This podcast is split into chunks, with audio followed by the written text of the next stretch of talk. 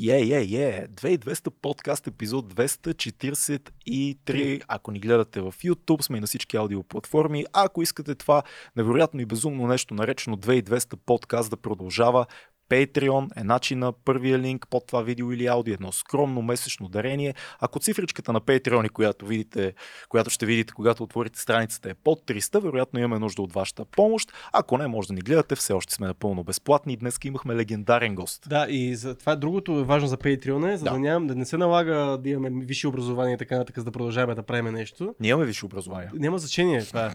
Аз не съм се дипломирал между, така че аз съм в ситуацията на моя гост Добре. А, и говорим си с Кедър. Да. Камен Липев Кедър, който е легендарен спортен журналист. А, говорим си по много теми.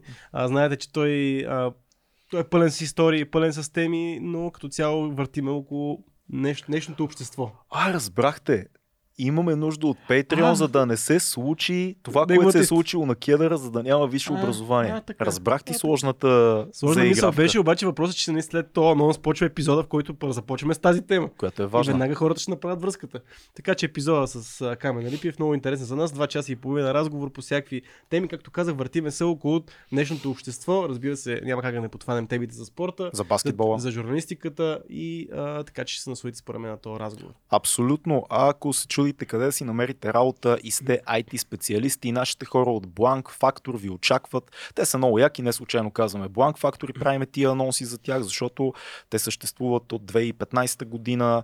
А, на 289-то място са в САЩ от, най, от пете най-бързо развиващи се компании, занимават се с а, а, финтех, в финтех индустрията имат 90 души, които работят в България, страхотен офис, Big Data са ключовите думи, QA специалисти, има варианти за цялостно обучение, има варианти за готин екип, с който да пиете бира, имаме линкове. Ако вие сте специално, отново казваме, .NET, Java инженери, искате да работите в Payment сферата, Blank Factor са страхотни, имат много як офис, чекнете линковете, станете патреони, поздравете нашия човек Слави Чанков и се насладете на Който е епизода. един от основните патреони. Тигър, Тигър. тигър номер едно.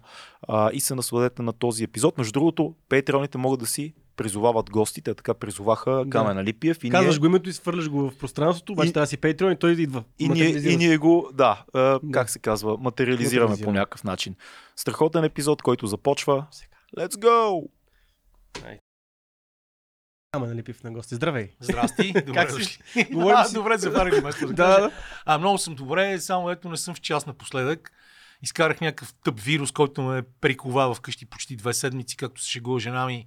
Направих дупка на дивана, Да. но а, както ти знаеш, миналата година, дори, миналата седмица дори не можех да говоря, когато се чухме. Обаждам се аз а, Да. на господина И, Липиев. и, вместо, и вместо човешки глас чува някаква ужасяваща кашлица. Не бе, викам, този човек, аз го чувам, съм го камен, нали, знам как звучи, обаче това не е Това- той. това- Викам, това не е някакъв, сигурно има агенти той. Това Да. трудно ли е за тебе, като трябва да останеш на едно място? Адски ми е трудно и аз на практика дори не останах, защото имах да правя някакви неща и тях няма как да ги избегна. Да кажем а, NBA матч или Евролига или Да. българско първенство и ходенията по а, моите любими две радиостанции Тангра Мега Рок и Радио София. Клас.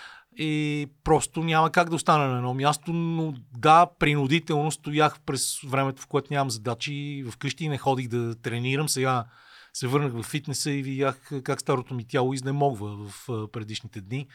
И така. А ти между последните години забелязвам така една промяна физическа в Ами, тебе. И виждам, че се, нали, защо да реши да направиш тази... Очевидно, че спортува през целия си живот, нали? това е ясно, но сега през тия последни години, каква е мотивацията да почнеш с Да фитнеса? кажем, да... че а, дължа това добрата си, сравнително добрата си физическа форма, както и а, двете дипломи, които изкарах през 2019 и 2020 година, на генералния директор на Българската национална поздравим, телевизия, да. господин Емил Кошуков. И аз съм му благодарен, разбира се, за това. Независимо, че ме изпъди като куче от място, на което съм си оставил сърцето и... А защо аз не знам нищо за това? В смисъл, О, разбрах- еми да, вие в, си- надпис, вие в надпис не ги учите тия неща, разбира се. Ще кажа, да кажем, на Иво Иванов, на баща му или на Весо Ранков или не знам на кой Да, да, ви ги да. преподава. Да. Ами, защото се оказа, че нямам диплома за висше образование. А, аз следвах в ВИФ и в Националната спортна академия в последствие, защото аз хванах и двата периода. Само за протокола, колко Да. години преди това имаш в БНТ натрупани, А, преди това откритие за висшето образование и така? Па, с Той, е- 30 той е упрек към Аз тебе. прекарах в българската национална телевизия 32 години и половина. Отидох през 1987, подозирам, че не сте били родени Не, не, не. тогава. Точно тогава съм роден аз. Да, Тогава се появявам. През 1987 февруари, Така. а, малко след като се бях уволнил от казармата и бях разбрал, че трябва да приключа неуспешната си баскетболна кариера, а, попаднах там като асистент режисьор, работих две, и половина, две години и половина на хонорар, след това ме назначиха на щат. През лятото на 92 година Сен Агов направи едни големи съкрещения в телевизията и тогава попаднахме под ножа доста хора, повечето от които млади. Беше много интересно, защото се говореше за това, че по-скоро ще има смяна на поколенията. Тоест не ветераните, а младите, което да, е странно. И, и на практика аз точно в този период вече бях започнал да се чудя какво да правя. И след едно великолепно лято, през което освен всичко друго дори бях ръководител на детски лагер на деца от радиото и Страхотно. телевизията, някои от които доста големи вече. И в крайна сметка, след Олимпийските игри в Барселона, края на септември, началото на октомври 1992 година, Сашо Диков направи един конкурс за хора в Ефир 2, Да живее Сашо. да живее Сашо Диков. Ми, ако, ако искате да тръгваме в тази посока, аз мога, че само за, за това събиране на хора през 1992 година да ви говоря много дълго, защото в резултат на този конкурс на Сашо Диков на сцената се появиха хора, а някои от които са фактори и до ден днешен в българската спортна журналистика, като да кажем за мнозина ветераните, но все още в изключително добра форма и много добри като професионалисти. Борис Касабов и Георги Поп Василев. А, член на управителния съвет на БНТ в момента Василена Матакева. Тя беше дошла няколко месеца по-рано, но и тя участва в конкурса. И някои хора, които за съжаление в момента ги няма в а, пейзажа на спортната журналистика, като Андрея Спайрухов или пък а, Чочо Каневчев, а, който в момента коментира ски по Евроспорт и дълго време беше фактор в а, националните отбори по ски алпийски дисциплини, включително и бившия спортен министр Свилен Нейков. Сашо Диков събра една чудесна компания от хора, които работеха много добре заедно и се забавлявахме много и научихме много неща от него. А, така по този начин а, в пейзажа на българската спортна журналистика, в, поне в телевизионната експозиция, се появи Иво Иванов, който вече беше заминал а, за Съединените Американски щати, но в, а, нали, като си- всички знаят а, факта, че ние сме съученици от първи клас. Тук дропваме, гледайте или Да. слушайте епизода ни с Иво Иванов. И- Епичен епизод. А, така се появи и той след моя препоръка. А, но това е някаква минала история, защото той се заслужил с абсолютно всичките си действия, работа и така нататък, позицията, която има в момента на българския писателски небосклон. И така, и просто така се получиха нещата на времето. А, изкарах 32 години и половина, връщаме се към въпроса. Да. Работих някъде между 9 и 10 години на позицията на изпълнителен продуцент, вече точно не си спомням колко наистина. А когато стана някакво преструктуриране в Българската национална телевизия, аз разбира се научих, че а, трудовия ми договор ще бъде прекратен, докато бях в отпуск. А, и когато се върнах, за да избегна ситуацията, излязох в болнични, защото имах планирана операция от херния, mm. която още от февруари бях реши да си говорил с моят приятел Радо Горнев, който ме оперира, а, че ще я направим тогава. И в крайна сметка, докато бях в болнични, получих документите си за уволнение по почтата и всичко това беше гарнирано с една устна оговорка с друг мой колега, появил се тогава също в телевизионната журналистика Сашо Йовков, макар че преди това работеше в Вестник Старт. Нашата оговорка беше да не шумим за това и да не говорим. А, но изведнъж се оказа в края на август, че това е станало публична тайна и Сашо беше дал интервю в а, 24 часа. Обадиха ми се Павел Хюсейн от 24 часа да ми каже ти си уволнен, искаш ли да говориш? Аз казах ми, то юридически е невъзможно да бъда уволнен, защото аз съм в болнични. и в крайна сметка видях, че те много искат да се отърват от мен. Нашия приятел, И- само вмятам, Валерий Йорданов имаше една подобна история съвсем скоро. А, да, ма тя е свързана, при него е свързана с телк. Да, Да, да, точно А, така. да, свързана е с телк. Аз не искам да влизам в тази тема, съвсем умишлено ще ви кажа, защото а, имам много добри отношения с а, Васил Василев и с жена му, а, която включително беше решила да прави магистратура, не свързана с надпис, Мгм. и се беше записала в, прог- програма по спортна журналистика в Националната спортна академия. Ми, а, дойде като човек на а, нещо като практика в телевизията. Да. И ние запазихме чудесни отношения. С почтенска котия за приказки ходихме в Племенския театър. И Васил се държа с нас изключително добре. Аз за това, въпреки че Нали, аз съм свързан с протести, въпреки че съм много голям почитател на Сашо Морфов, аз нямам никаква крайна позиция в тази то ситуация. Личностно, личностно не трябва да се влиза със сигурност и, тия неща. и някак си ми, ми е, нали, аз си казвам, бе, те сигурно са прави, обаче не мога да взема моята ярка позиция заради тия неща. А има ли а, по тази Стана супер хаотично, но това, А, га- това съм аз. Не, не, не, това, това, Да. това, това идва без Това, подкаст, ние вече сме няма това. проблем. А, има ли според теб някаква гадая, научквам, а, има ли някаква връзка между политическите ти позиции с годините и така този а, удар от а, БНТ, който не е само удар по теб, а удари за много хора, които те харесват и те слушат и те гледат години, години наред, включително и ние по някакъв начин сме израснали с твоите коментари, което е странно. Благодаря, много. но го Все по-често почваме да го казваме на нашите гости, така че... Просто имаме по-класни гости. Така е факт. има ли според тебе някаква връзка? Сега, ако тръгнем да нищим това в детайли, аз нямам никакви доказателства, но съм сигурен, че има такава връзка. А, много пъти ми се е случвало в а, тези периоди да получавам индиректни предупреждения. А, някакъв човек ми беше писал, като се смени ръководството на телевизията, ще сготвят помни ми думата. А, една моя много близка приятелка, легендарна волейболистка от близкото минало, а, ми беше казала, бе той Падишаха много се сърди, когато... Падишаха. Не, не, тя не ми каза така, ама също се за кого да, да, говоря. Да, просто е а, много се дразни, като пишеш такива неща във Фейсбук. Той на него не му е лесно. И, и някакси аз съм сигурен, че има такова нещо, но нямам никакви а, начини да го докажа. А, много по-лесно е да кажем, а, да го обясним с лично отношение. А, поради простата причина, че когато господин Кошлуков беше назначен за програмен директор на, българската, на, на БНТ 1 от а, Константин Каменаров, а, това беше около коледа, мисля 2018 година. А, тогава аз тагнах Коко Каменаров и казах, предизвикнете да ме уволниш заради това решение. А през февруари същата година, когато господин Кошуков реши да посегне на това, което се нарича култура БГ, в момента тогава се каже деня започна, с- започва с култура и те излязоха на протест пред телевизията. Да. А, аз а, имах а, глупостта или смелостта, или просто си защитавах собственото достоинство, както и това на колегите си, да изляза с тях заедно на този протест. И тогава ми се случи за първи и последен път, сигурно в живота ми, да дам едновременно интервю за нова телевизия и BTV. а, или по азбучен ред BTV и нова телевизия, да не се разсърди някой, че го слагам на първо място.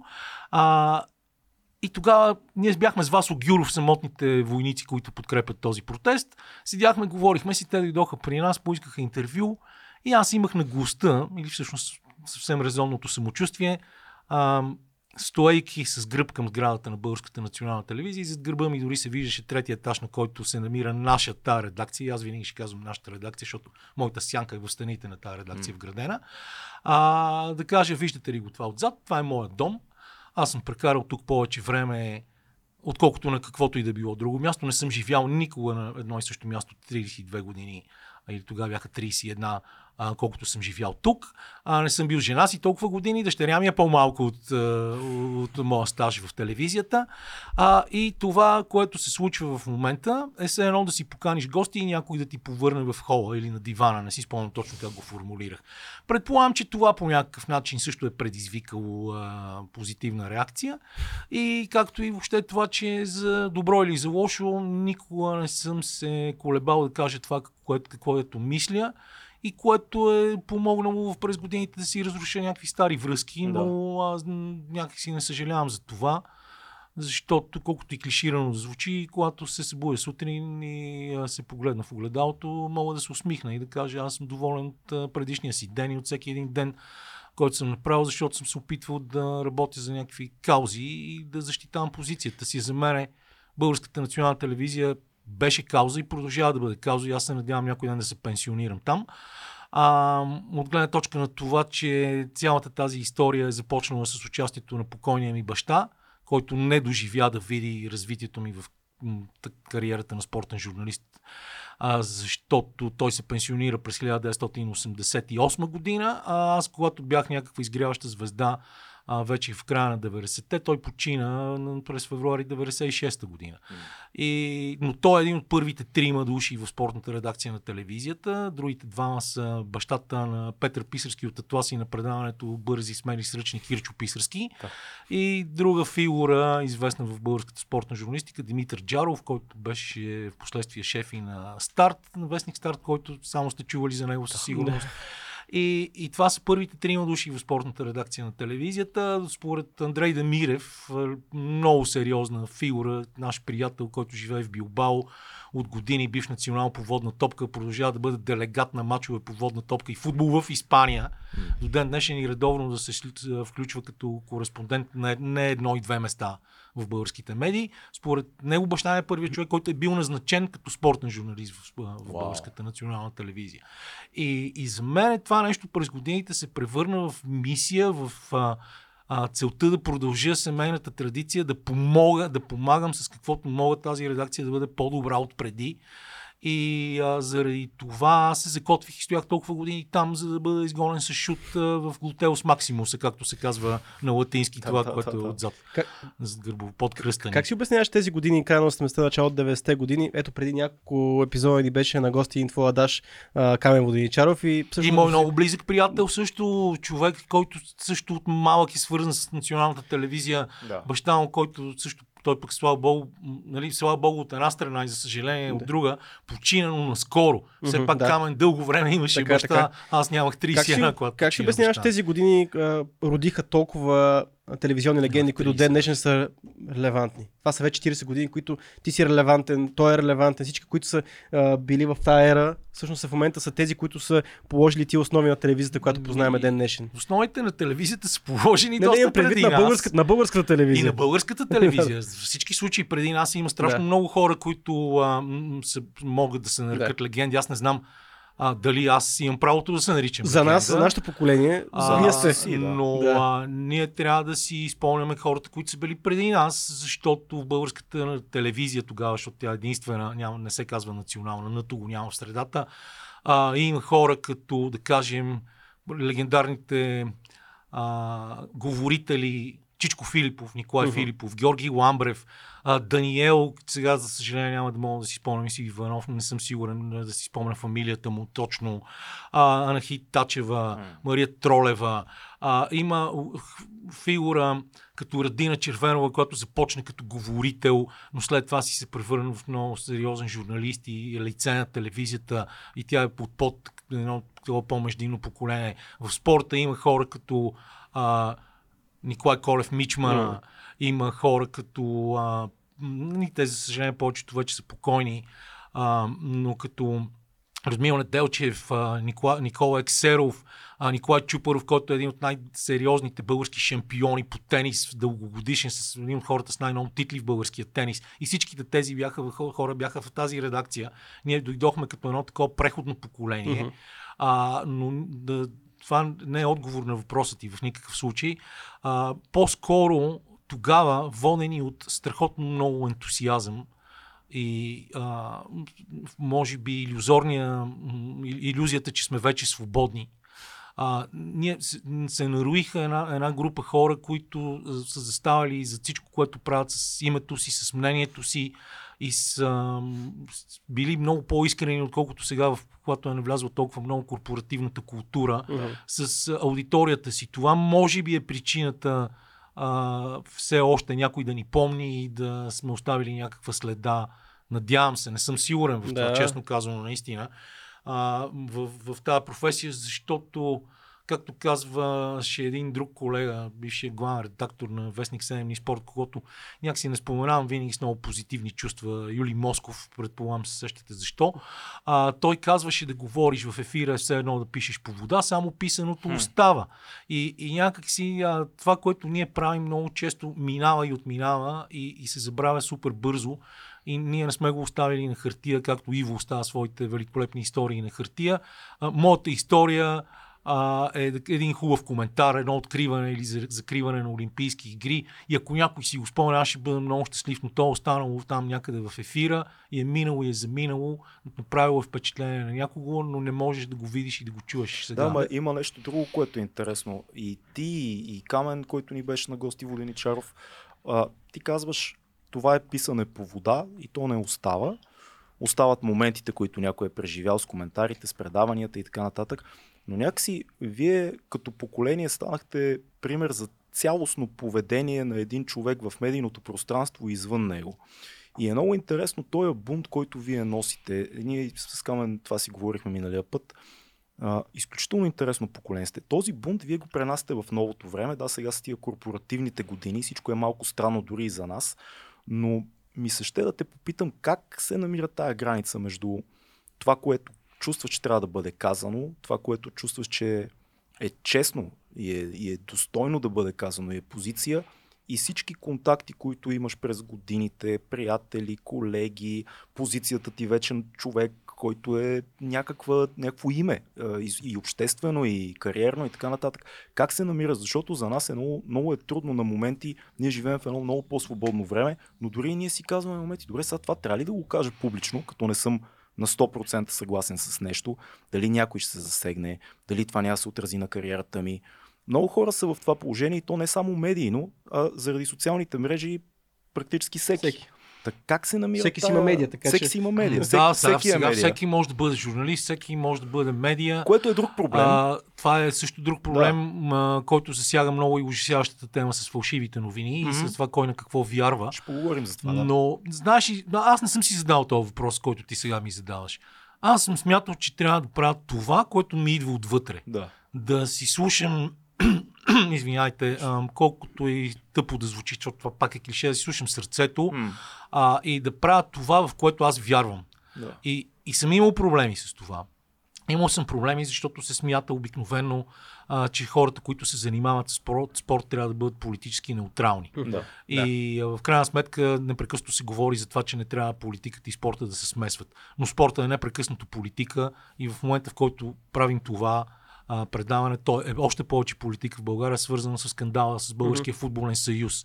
А, и, и, и отново сигурно пак някой ще накара служебно Боби Михайлов да си подаде оставката без това да бъде негово лично а, намерение и повод да покаже поне малко достоинство останало след толкова години на прекрасна спортна кариера и Което би било легендарен статус в начин. футбол. То вече мината във време, Да, мен. и, Да, да, е.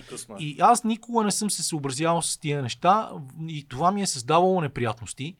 А, но в крайна сметка съм си мислил, че а, това е пак свързано с тази глупост за огледалото, да ви казах преди малко. Тя не е глупост, да, но много често я употребявам и затова малко я девалвира.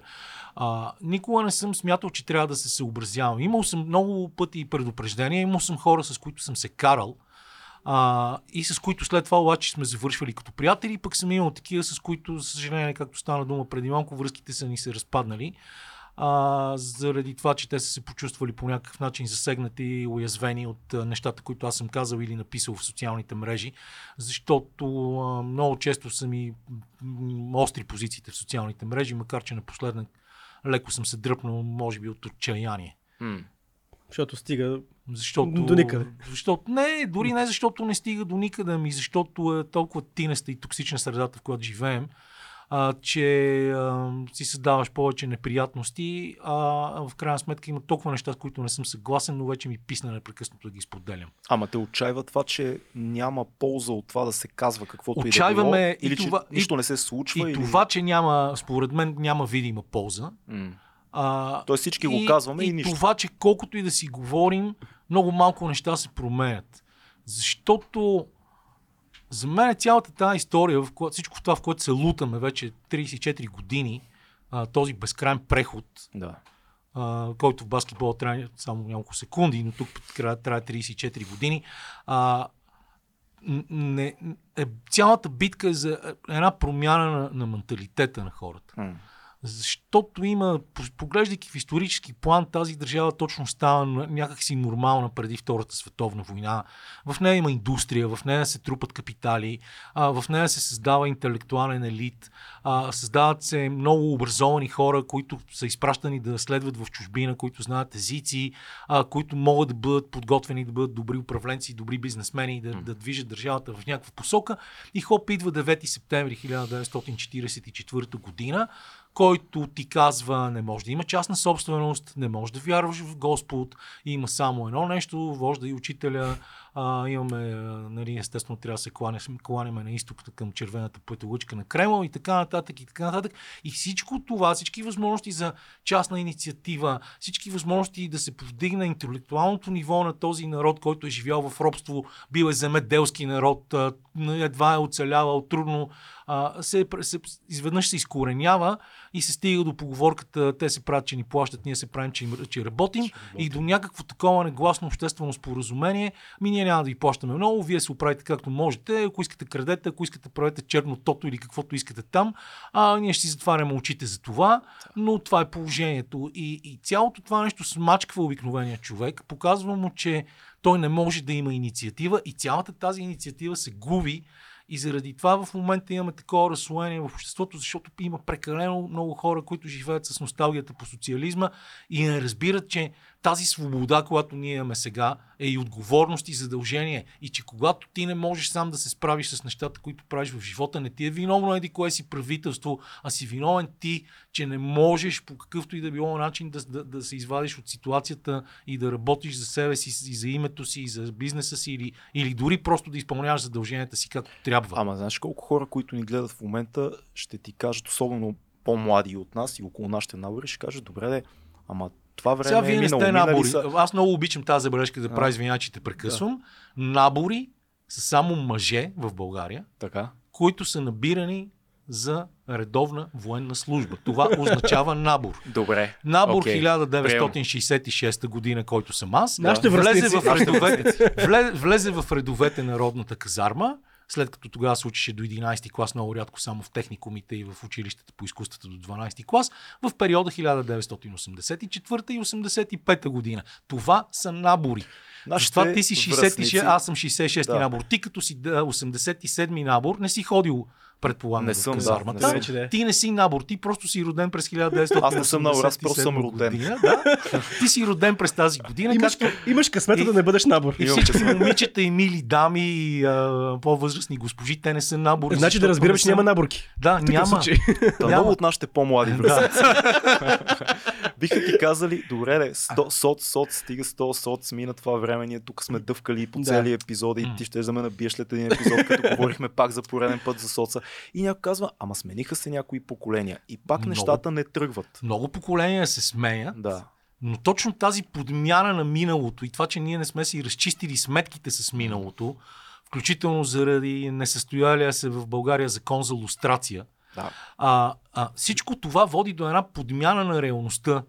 И заради това толкова, е толкова важно някой, в крайна сметка, някой ден да може да се зарови, въпреки че доста от досиетата отдавна са загинали, изчезнали, изгорени. изгорени да. А, да може да се направи а, реална трезва оценка на този период а, за това колко много вреди е нанесъл той, не да се радваме а, че соца толкова добре, всички българи са били много добре Извиня, по време на соца. Просто се сетих, когато а, Шошо, режисьора ни беше на гости по, да. по повод 16-та република, документалния филм и под видеото имаше коментари и сега ще има пак и един беше написал този е за разстрел. За разстрел. Буквално това беше Еми, той не е, той 30 години седя на място. И аз, и аз съм за разстрел, и аз съм за разстрел, да. защото имам на, на профилната си снимка във Фейсбук украинското знаме. Ужас. Да, ужас. Аз съм ужас. за разстрел, аз съм да. национален предател. Да. Аз повече се притеснявам от тия с българските снимки. Там повече ме... а, всички други снимки ме устройват. Всички други знамена. Момчета и всички, които ни гледат и слушат, вие нали си давате сметка, че точно заради тези псевдопатриотични организации българското знаме, българските символи стават нещо, с което ти не искаш да се асоциираш. Да, да. Вместо ти, а, ние колкото, аз адски мразя това, че някой ни кара да се гордем, че сме българи. Ние самите трябва сами себе си да караме да се гордем, че сме, че сме представители на този народ. А, но всичките тези, тази експлуатация, псевдоексплуатация, нали, пилона на Рожен, най-голямото знаме, 111 квадра, там квадратни метра, а, всичко това води до отказване от това ти да се усещаш принадлежен на тази нация. Вместо да, да се създава дух, да се създават някакви общи каузи. Но много по-лесно А. е, господин Липиев, да се гордееш с нещо, Да. за което някой друг е работил, Да. отколкото да се гордееш с това ти как пазиш чисто на улиците, около блока ти, ти какво си направил. Аз мога Еми- да се гордея, аз се гордея много с Нью Йорк. Много ми харесва. Да. Гордея се с Нью Йорк. Защото харесвам Нью Йорк и се гордея. И на мен, аз, и аз много се гордея с Нью Йорк. Да, И сега се гордеем с Сашо Везенко, Да. въпреки че ние не сме, нищо не сме Да. дали за него. Нищо нали? не сме. Само, само един път съм бил в Нью Йорк през 98 година на матча на звездите от NBA и все едно не си бях тръгвал от този град. Една седмица стоях там и, и през цялото време се разхождах и виждах неща, които съм гледал по телевизията, гледал съм В в, велики в, в филми. велики филми и казвам, а, сега тук ще завие, ще бъде Radio City Music, Music Hall. И буф, да, вляво ми излиза Radio City Music Hall и малко по-надолу вдясно Rockefeller Plaza с а, ледената парзалка или отиваш в Централ парк и си викаш, Ега ти, Чичко Филипов ми е пускал на грамофона си вкъщи концерта на Саймън и Гарфънкъл в, в Централ парк и аз, съм, си- аз съм в Централ парк и цялата, цялата седмица с Madison Square Garden и Square половин Garden милион души на и- този концерт. Някаква такава цифра и, беше. и, и, някакви такива неща. И ти си кажеш, аз съм си вкъщи. Да. И така че аз много се гордея с Нью Йорк. Само не видях Худи Алан, много съжалявам. Нали? Но... Да, то дали, всеки, Да, който живее в Нью Йорк, го вижда всеки най-големия го вижда. Да поет на Нью Йорк, сигурно. Е, да, това не е някаква форма, е твоето нещо, което ти си избягал в американските спортове, в американската култура, по тия, времена, тия времена на прехода. Това не е някакъв ескейпизъм. Тук не ми харесва реалността, аз отивам да се ин- интересувам се от тази култура. Аз правя също нещо, аз също много Всички- харесвам тази култура, всички го правим. Но как го виждаш ти, как оценяваш твоята привързаност към тази култура? Ами, първо, защото във времената, в когато нямаше интернет и сериозен достъп до информация и цензура във всички медии, да се добереш до нещо, което идва от западния свят, беше символ на някаква победа. М. Второ, отново трябва да намесим лицето Иво Светославов Иванов от Лоренс Канзас. Неговата майка работеше в Американското посолство. И ние имахме достъп до Sports Illustrated и до плочи на музиканти и до ам, хубава баскетболна топка, благодарение и на това. И благодарение, че в 8 и 9 клас в нашото училище дойде един истински американец, чието родители бяха работили преди това в посолството в Москва, значи гадни натовски шпиони или нещо такова. А, с когото заедно играхме баскетбол. Робърт Андерсън, който в момента има компания, която се занимава с, как се казва, фроуд, с борба с такива електронни престъпления. А, и с когото ние не сме се виждали от 82 година, но поне сме свързани в LinkedIn. А, и Иво се вижда малко по-късно с него, мисля, началото на 90-те. И, и всичко това някак си ти показваше е някакъв друг свят, в който нещата изглеждат много по-подредени, а, по-свободни, музиката да не говорим. нали, какво слушахте тогава? Ами ние сме, слу- слушахме абсолютно всичко, защото за нас беше а, някак си пак отново символ на едва ли иначе сме прецакали системата, добирайки се до някаква западна музика. Да. А, да кажем, а, нещата, които ние много сме слушали, най-много, и това са ни любимите групи и до днес, според мен, и на, и на Иво, Иво и на мен, а, са Led Zeppelin и Pink Floyd. Mm. Или Led Zeppelin, както сега се казва, защото ние тогава им казахме Led Zeppelin. А, в къщи обаче, баща ми, който беше лут маняк на класическа музика, а, имаше много богата колекция от плочи. А, включително най-любимото нещо му беше една червена плоча в, като плюшена котия, такава издателство, издание на Балкан Тон с а, а, изпълнение на Борис Христов, който продължава, може би, да бъде най-великият български бас. А, естествено, слушахме Штурците, слушахме ФСБ. А, дойде втората тангра вече, когато бяхме малко по-пораснали тинейджери, когато беше някакси символ на новото време, защото това беше групата, която дръзна да свири модерна музика в момента, в който New Wave беше модерен в, в Европа. А, и на практика покрай а, българската музика също имаме и много познанства и приятелства. Аз вече почнах да говоря в множествено число, защото се свързвам и с моите съученици, не само с Иво, а, но и с а, цялото това докосване до, до западната музика. Така че това не е ескейпизъм, просто е било по-скоро е нещо, което е било свързано не само с бунт, но и някакъв вътрешен стремеж за, за свобода. И ние нищо не разбирахме от философия. Предполагам, че и сега кой знае колко много не разбираме. То кой ли разбира? разбира? от философия. но, но в а, библиотеката на баща ми, който беше роден през 1925 година все пак, а, аз изнамерих едни книжки от една стара библиотека, която се казва Златни зърна и вътре имаше Шопенхауер, Ниче, М. и ние някакви келеши в а, на 15-16 години се разнасяхме с тия томчета в коридорите на руското училище 133 Александър Е, Сергеевич е, Пушкин. бунтари. И бяхме някакви супер хепи газари, не бунтари направо. Да, Извинявайте за тази дума, но истински газари, че Да, да. ние сме се докоснали до това нещо, но а, през цялото това време аз се опитвам някак, някакси да формулирам едно изречение и то е, че в тези времена имаше дефицит на всичко. Да. Пускаха банани за коледа, струваха 3 лева в показния магазин, който сега е цветарницата срещу надфис. А, опашките бяха до площад Словейков. Да. Кока-кола с връзки, хубави колбаси с връзки, дънки от Кореком с връзки. Всичко е с връзки или ако случайно имаш късмета някой от родителите да пътува в командировки в чужбина и ти имаш просто това нещо създава в тебе стремеж към, към другия свят. Към този свят, към когото ти, който ти не можеш да докоснеш. Него го няма. Ти, ти нямаш представа какво става там, но той ти се струва олицетворение на свободата в този момент. И, и ти тогава си супер жаден за информация. Ние бяхме, наистина търсехме всякакъв начин да научим нещо за новия албум на някоя любима група. А, имаше в един период а, в писание Лик, което за съжаление не из- не излиза, то беше издание на БТА, започнаха да издават материали за легендарни американски групи от а, сегашна гледна точка. Тогава бяха още изгряващи, а, като Rush, Kansas, Styx. А, аз лично си бях залепил изрезки от това списание в а, своята детска стая с брат ми, двамата, когато деляхме в, в дружба. А, и, и се стремяхме да научаваме адски много неща в време на абсолютен информационен дефицит. Извиня, че те прекъсвам. Не, Просто искам сетих, да си го довърша това изречение. Просто вмъквам една картина, сетих се как в нашия килер в Надежда, Ага. един ден като отворих и видях на баща ми около три купа списания ли, такива огромни Да. на събрани, още Да. ги пазеше. Бях колкото мене високи Мгм. всичките събрани. И а, сегашната ситуация е точно обратната. Сега информацията е навсякъде. Аз нарочно си оставих телефона от Да, страни, да, да. защото много обичам да си робя в него. Да. Но целият свят ти е в телефона. И ти, вместо да си жаден за информация и да я погълваш всеки ден в не- несметни количества, а, ти а, по-скоро търсиш ефтина популярност в а, социалните мрежи а, и, и ставаш все по-тъп и по-тъп. И, и това не е, обаче не, не искам да звучи като обобщение, защото аз съм абсолютно сигурен, че всяко поколение има своите Не. по-тъпи и по-умни хора Абсолютно. а, че има хора, които се стремят да се развиват, да учат, да бъдат добри професионалисти и хора, които се интересуват много повече от това да си купят скъпа кола, независимо, че живеят гарсониера в Люлин 12 част. Добре, да, как тогава едно и също време ражда два типа хора. Едни хора, които когато идва свободата, казват, е, това, ние го търсехме, това нещо, тази свобода търсехме, дайте сега да се развиваме по този начин. И други хора, които като настъпва този преход, които са живели в същото време, същия квартал, в който ти си живял, същата музика слушали най-вероятно в някакъв момент, си казват, не бе, то ни беше преди, това ни беше по-добре. По-добре да, по-добре да гледаме на изток, не на запад. Как, как, си, как си обясняваш, че едно и също време, едни и същи обстоятелства раждат два коренно различни типа хора?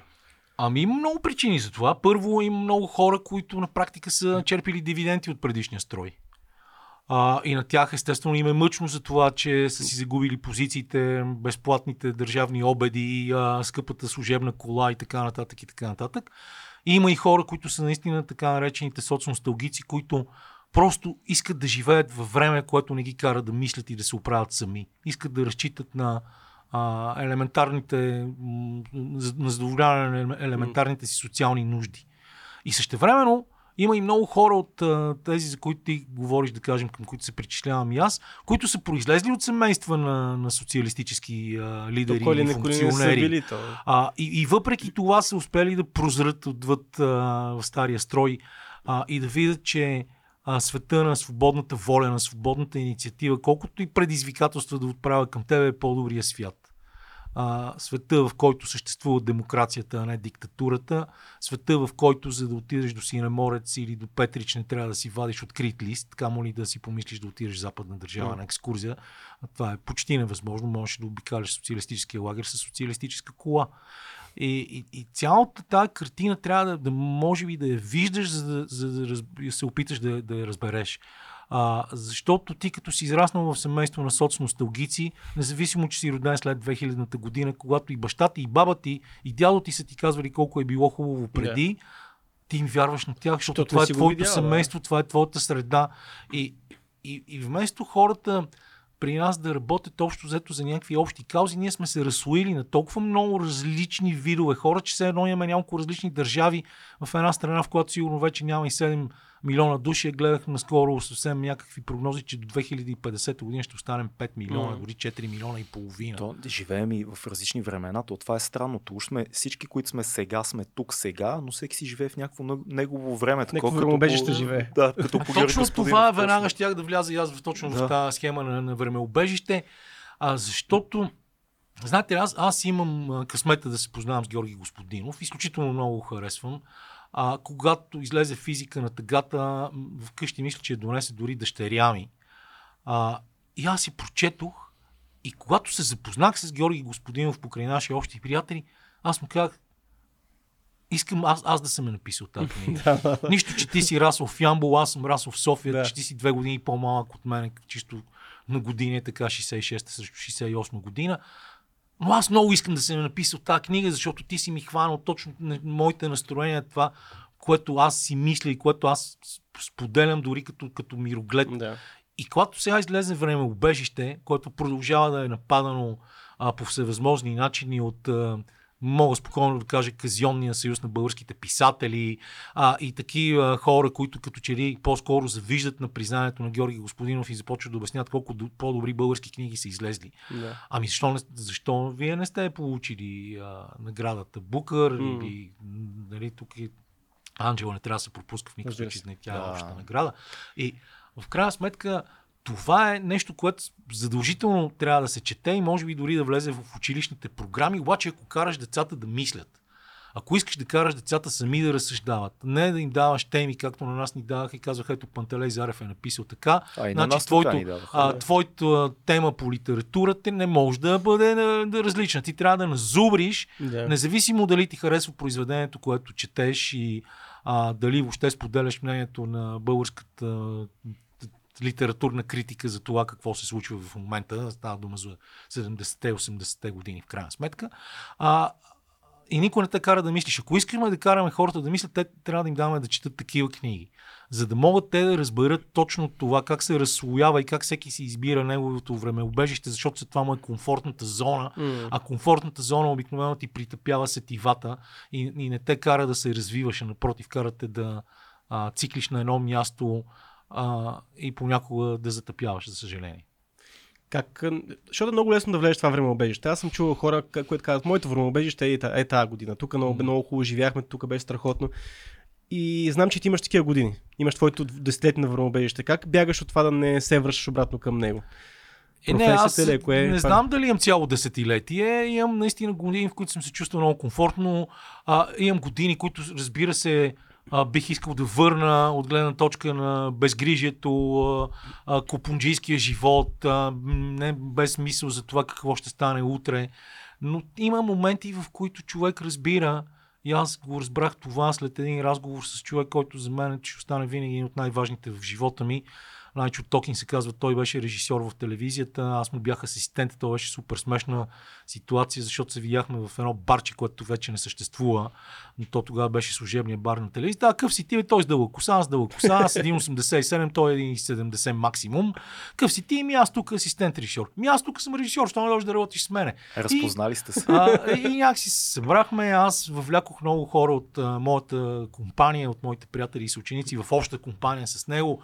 А, заедно сме измислили неща, а, като опити за видеоклипове, макар че ги снимахме на 16 мм филмова лента, защото така Да, беше техниката Да. тогава. А, и са доста примитивни от гледна точка на това, че да кажем имаше една лента Орво, произвеждана в ГДР, която доста, беше доста синя. Мисля, вие като хора от, Да, Да, да. от надви знаете за какво става дума. И... Което може да превърне дефекта в ефект. Винаги може да го понякога, оправдаеш да. художествено решение. Сега някой хипстър би си скефил да И- снима с така лета. Те снимат, да. И в един момент от живота ми, най-чудо да ме попита, бе, Кедър, кое е според тебе най-важното? И, и аз му казах, еми, най-че най-важното е това. Виж сега, ние имаме си купони, изкарваме кинти, има гаджета, всичко е наред и да кажем, аз тогава съм на 24-5 години. Кое е най-важното в екзистенциален Да, и, направо? и, не му разбрах аз много добре. Както се усеща, нали? А, и той ми каза, не бе, всъщност най-важно е да, да имаш готина работа. Да имаш работа, която те кара да се развиваш, да мислиш. И, и полека-лека ние се разделихме в някакъв период. А, и дойдоха тия това начало на 90-те, за което ви говоря, 92 година. Аз тогава имах някакви плахи опити. Тук там бях дал някакви материали в някакъв вестник, в два вестника, при Сашо Диков, докато си бях прецакал кръка с едно колело, бях написал някакъв материал. Абе, Трябва да поканим А. Сашо Диков. И, а, и така лека по лека се стигна до това и, и аз на практика в тази работа а, се, просто видях нещо, което ми харесва и страшно се запалих.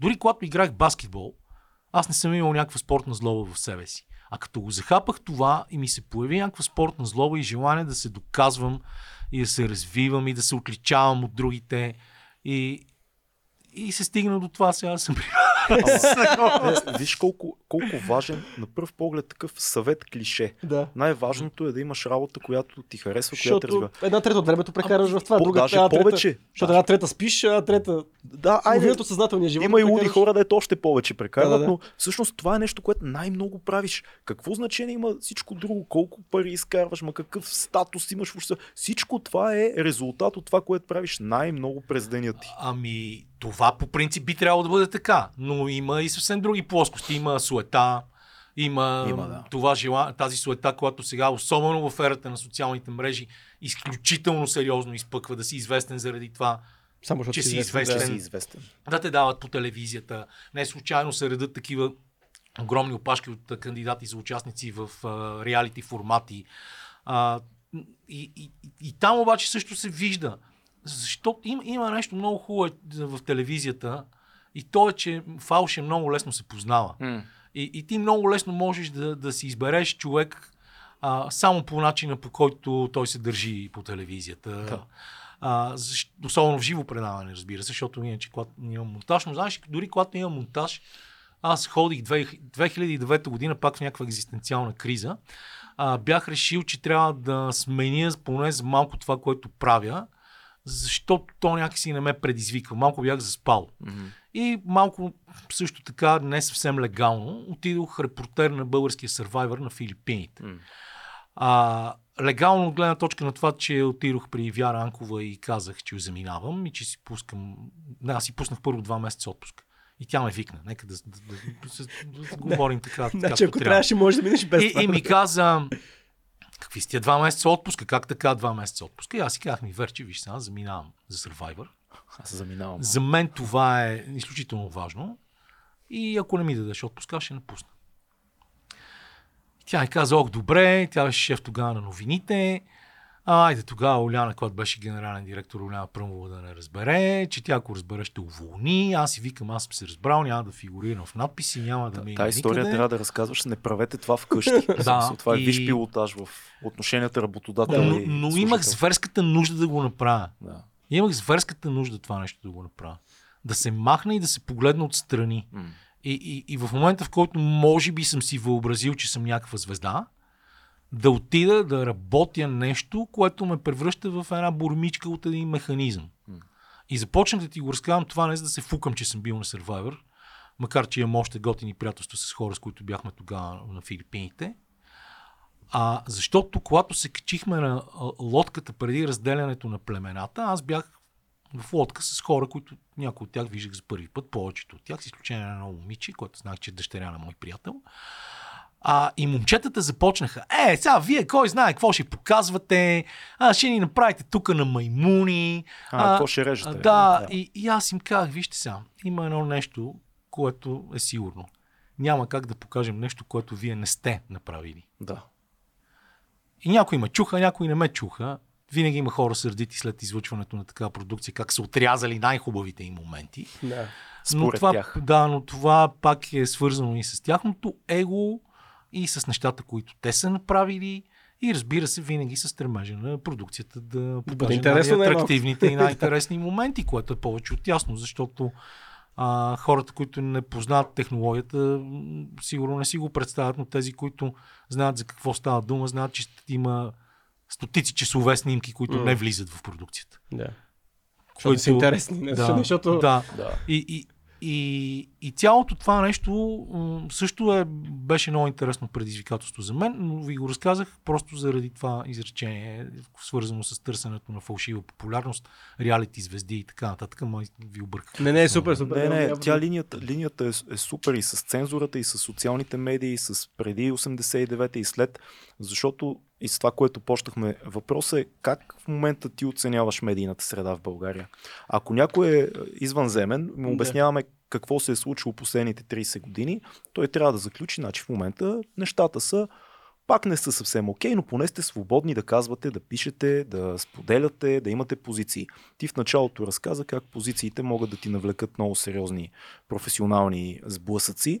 А, как момента ти оценяваш това, което наричаме медийна среда? Като човек, който е виждал и преди и след, който Ми- е пострадал лично. Не мога да я оценя еднозначно, Мгм. защото и в годините на соца имаше ярки фигури, Да. да кажем, спортната журналистика. В политическата също има хора, които няма как да, да не се помнят. Те ще останат в историята на телевизионната журналистика със сигурност, каквито са Кеврокян, Тома Томов, Димитри Иванов, например. Хора, които рязко се отличават от останалите. Рязко, с интелект, независимо от идеологическите им позиции, с които аз категорично не съм съгласен, но или пък свързаността им с тайните служби и всякакви такива неща. Те са публично известни тия неща. Но когато говорим за уроци по това как се прави нещо, това са хора, за които се сещаш веднага. До ден днешен. Особено нали, нашите по-стари поколения, някои от моите, със сигурност не са ги чували.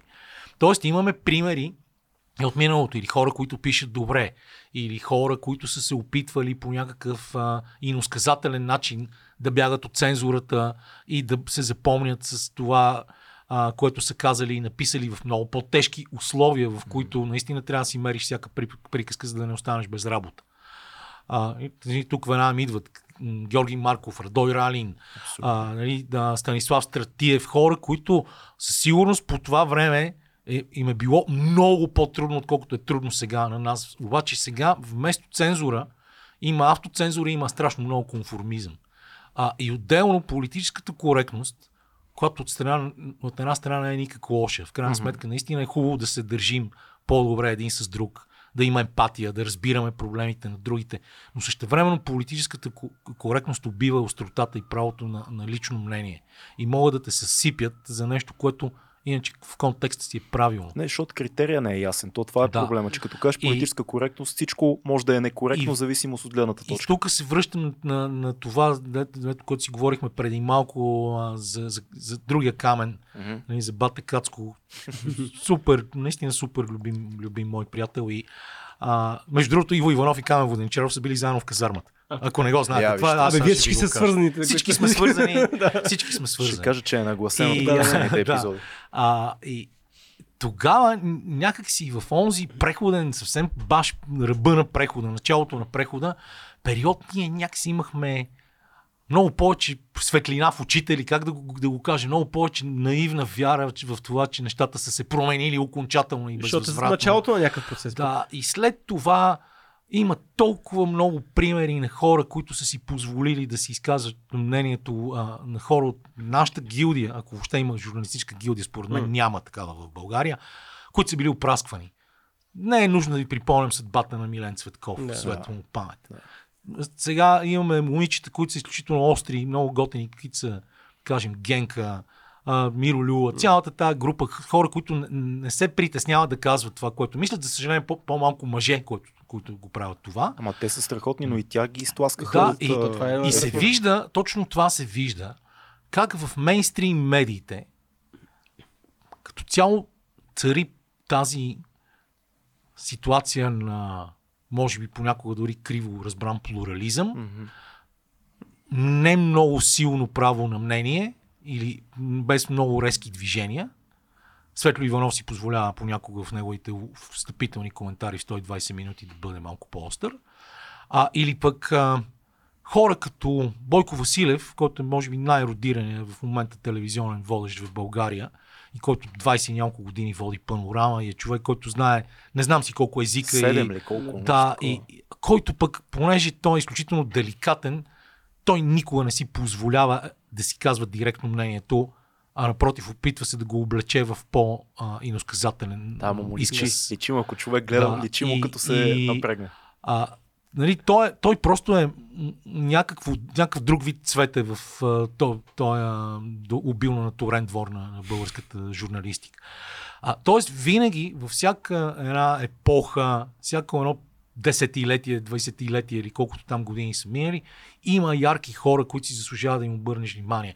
Но в момента ситуацията е такава, че тези, които си позволяват, които дръзват да си казват смело мнението, са изтласкани в периферията. Ама то не, те, не правят, извиняй, те правят своите предавания или онлайн, или в по-малки телевизии, а, не могат да намерят пари за да оцеляват, а, и живеят понякога на екзистенц минимума, ако не са намерили а, добър подслон в свободна Европа, да кажем, или на Deutsche Welle, на такива места, в които ти имаш сигурността на, на работодателя си, че М. можеш да правиш това, което ти смяташ, че е добре да се прави. А, И аз съм имал дълги години такава свобода в българската национална телевизия и затова съм такъв идиот, защото а, съм плещил какви ли не неща, някои от които може би са укорими и със сигурност. Имам, нали, никой от нас първо не е безгрешен, второ мнението винаги е субективно. Тоест аз съм, съм си позволявал адски много неща, обаче не съм по- получавал шемари за това. Е, в крайна сметка си намерих майстор. това, което тръгна да казваме, Да, абсолютно, извинявай, аз не, абсолютно съм много съгласен с тебе и, и, ми, и ми харесва как ти а, слагаш отговорността върху отделни личности и точно така трябва да бъде. Това зависи от хората, които са на екрани и, и редакторски и така нататък, но положението е станало толкова безумно, че последния случай там на кметските избори, когато Бойко Борисов даваше изявление от Пловдив, той буквално се обърна с гръб към журналистите, после се обърна отпред към тях с лице и казвам, разбира се, за BTV ще се обърна винаги. Не се знае кога пак ще вземем кмет от вас. Е такива едни неща, които аз знам и ти вероятно много повече от мен си спомняш, натрупани, натрупани, натрупани. Никой вече дори не реагира на тия неща. Той Те Те се минават- обажда по телефона в национален ефир и се кара на водещите, ще го питат някакви Значи, неща. Това беше Ето- преди две години някъде. Не, не, Ето- сега пак беше наскоро. това няколко е- пак. Това е драмата в цялото не- това нещо. Все едно не се е случило. На- Значи, замислете се. Ние живеем в някакъв непр- непрекъснат преход от скандал в скандал. Да. Вчера ще е вота на недоверие към правителството заради политиката по отбрана и закупуването на американско Който е оръжие. пълен цирк, нека да го Днес кажем това. ще бъде скандал с Българския футболен съюз. А, след няколко седмици сигурно ще си спомним как шефа на новините на, може би, най-голямата българска част на медия, нали, в момента, аз затова гледам да ги слагам равно BTV и нова телевизия, защото те са, са, си мерят рейтингите непрекъснато, а, става кандидат за кмет Да. на най-голямата политическа партия в България. Ние хвърляме един скандал, никога не стигаме до същината на скандала и го замитаме с друг. И всичко това, целият то водевил, в който живеем всеки ден, кара хората да си притъпяват чувств- чувствата към обществената дейност като цяло, към политиката. И те си казват, пак ще ни излъжат, пак ще ни прекарат, мен това не ме интересува. Аз отивам в Лондон в оранжериите да работя, да. аз отивам в Испания, дъщеря ми е в Германия, праща ми пари. А, и лека по лека всеки се концентрира върху своето лично оцеляване, без да си мисли за това, че ние трябва общо някак си да вървим напред и да имаме някакви каузи, за да се развиваме въобще. И това се отнася за почти всяка област. Ето преди малко говорихме за Георги Господинов. А, спомнете си само преди няколко месеца как Григор Димитров беше никой, нали? Григор Димитров, А и тия, нещастник, да. той приключи. Хоп, отиваш, печелиш мачове, играш финал в Париж, гуиш Джокович, в крайна сметка. А, и в- ние се сещаме, че имаме Григор Димитров. Или сега Сашко Везенков отиде в NBA. Ми те вече започват политическите новини след неговия матч в Верно е. сутрешния бокс с че, това, е. че е вкарал 4 точки на Лейкърс. За мен е супер, защото се говори за баскетбол. Да. Баскетбола ми е живота, общо взето и телевизията. Това са ми най-важните неща в живота, разбира се, както и приятелите и музиката и естествено скромното ми семейство. А, но същевременно виждам колко невежество се е натрупало и как четирите точки за 10 минути на Сашо Везенко срещу Лос Анджелис Лейкърс се превръщат в общонационална новина, което от една страна е готино, от друга показва невежеството на хората. Хм. И също ужасният дефицит на български успехи в каквото и да било. Ама аз имам Което чувство, че... води до хипербола. И, но се връщаме на това, Мгм. за което ти ме пита. Да. Просто всичките тези неща, които се случват всеки ден около нас, непрекъснатите скандали, непрекъснато им преекспониране в медиите, които предпочитат да започнат с убийство, отколкото с някаква позитивна новина, защото това е по-кечи и повече ще се гледа. И всичко това притъпява чувствителността на обществото и на хората. И ние, аз не мога да се сърда на хората, че са гласували за Възраждане или за БСП или има такъв народ, защото те живеят в такава среда. И, и, и, и може би някои от тях са вярвали в други неща през живота си, но са получили много шамари и, и са се разочаровали и вече се чудят какво да правят. Или по-скоро в повечето случаи вече не ходят да гласуват. Аз съм съгласен и, и обаче виждам една голяма дупка. Самата структура на медията в момента, доколкото аз отстрани наблюдавам поне, не позволява да се появят а, големи, остри журналисти и хора, които да критикуват самите власт имащи. Е, Те нали- се чувстват супер комфортно и, и Шиши, и Бойко, и всичките се чувстват супер комфортно, защото тези журналисти, които в момента, по-голямата част да не обединявам, от тези, които имат най- а, така голям рич към хората, достигат до най-много, са изключително, изключително удобни.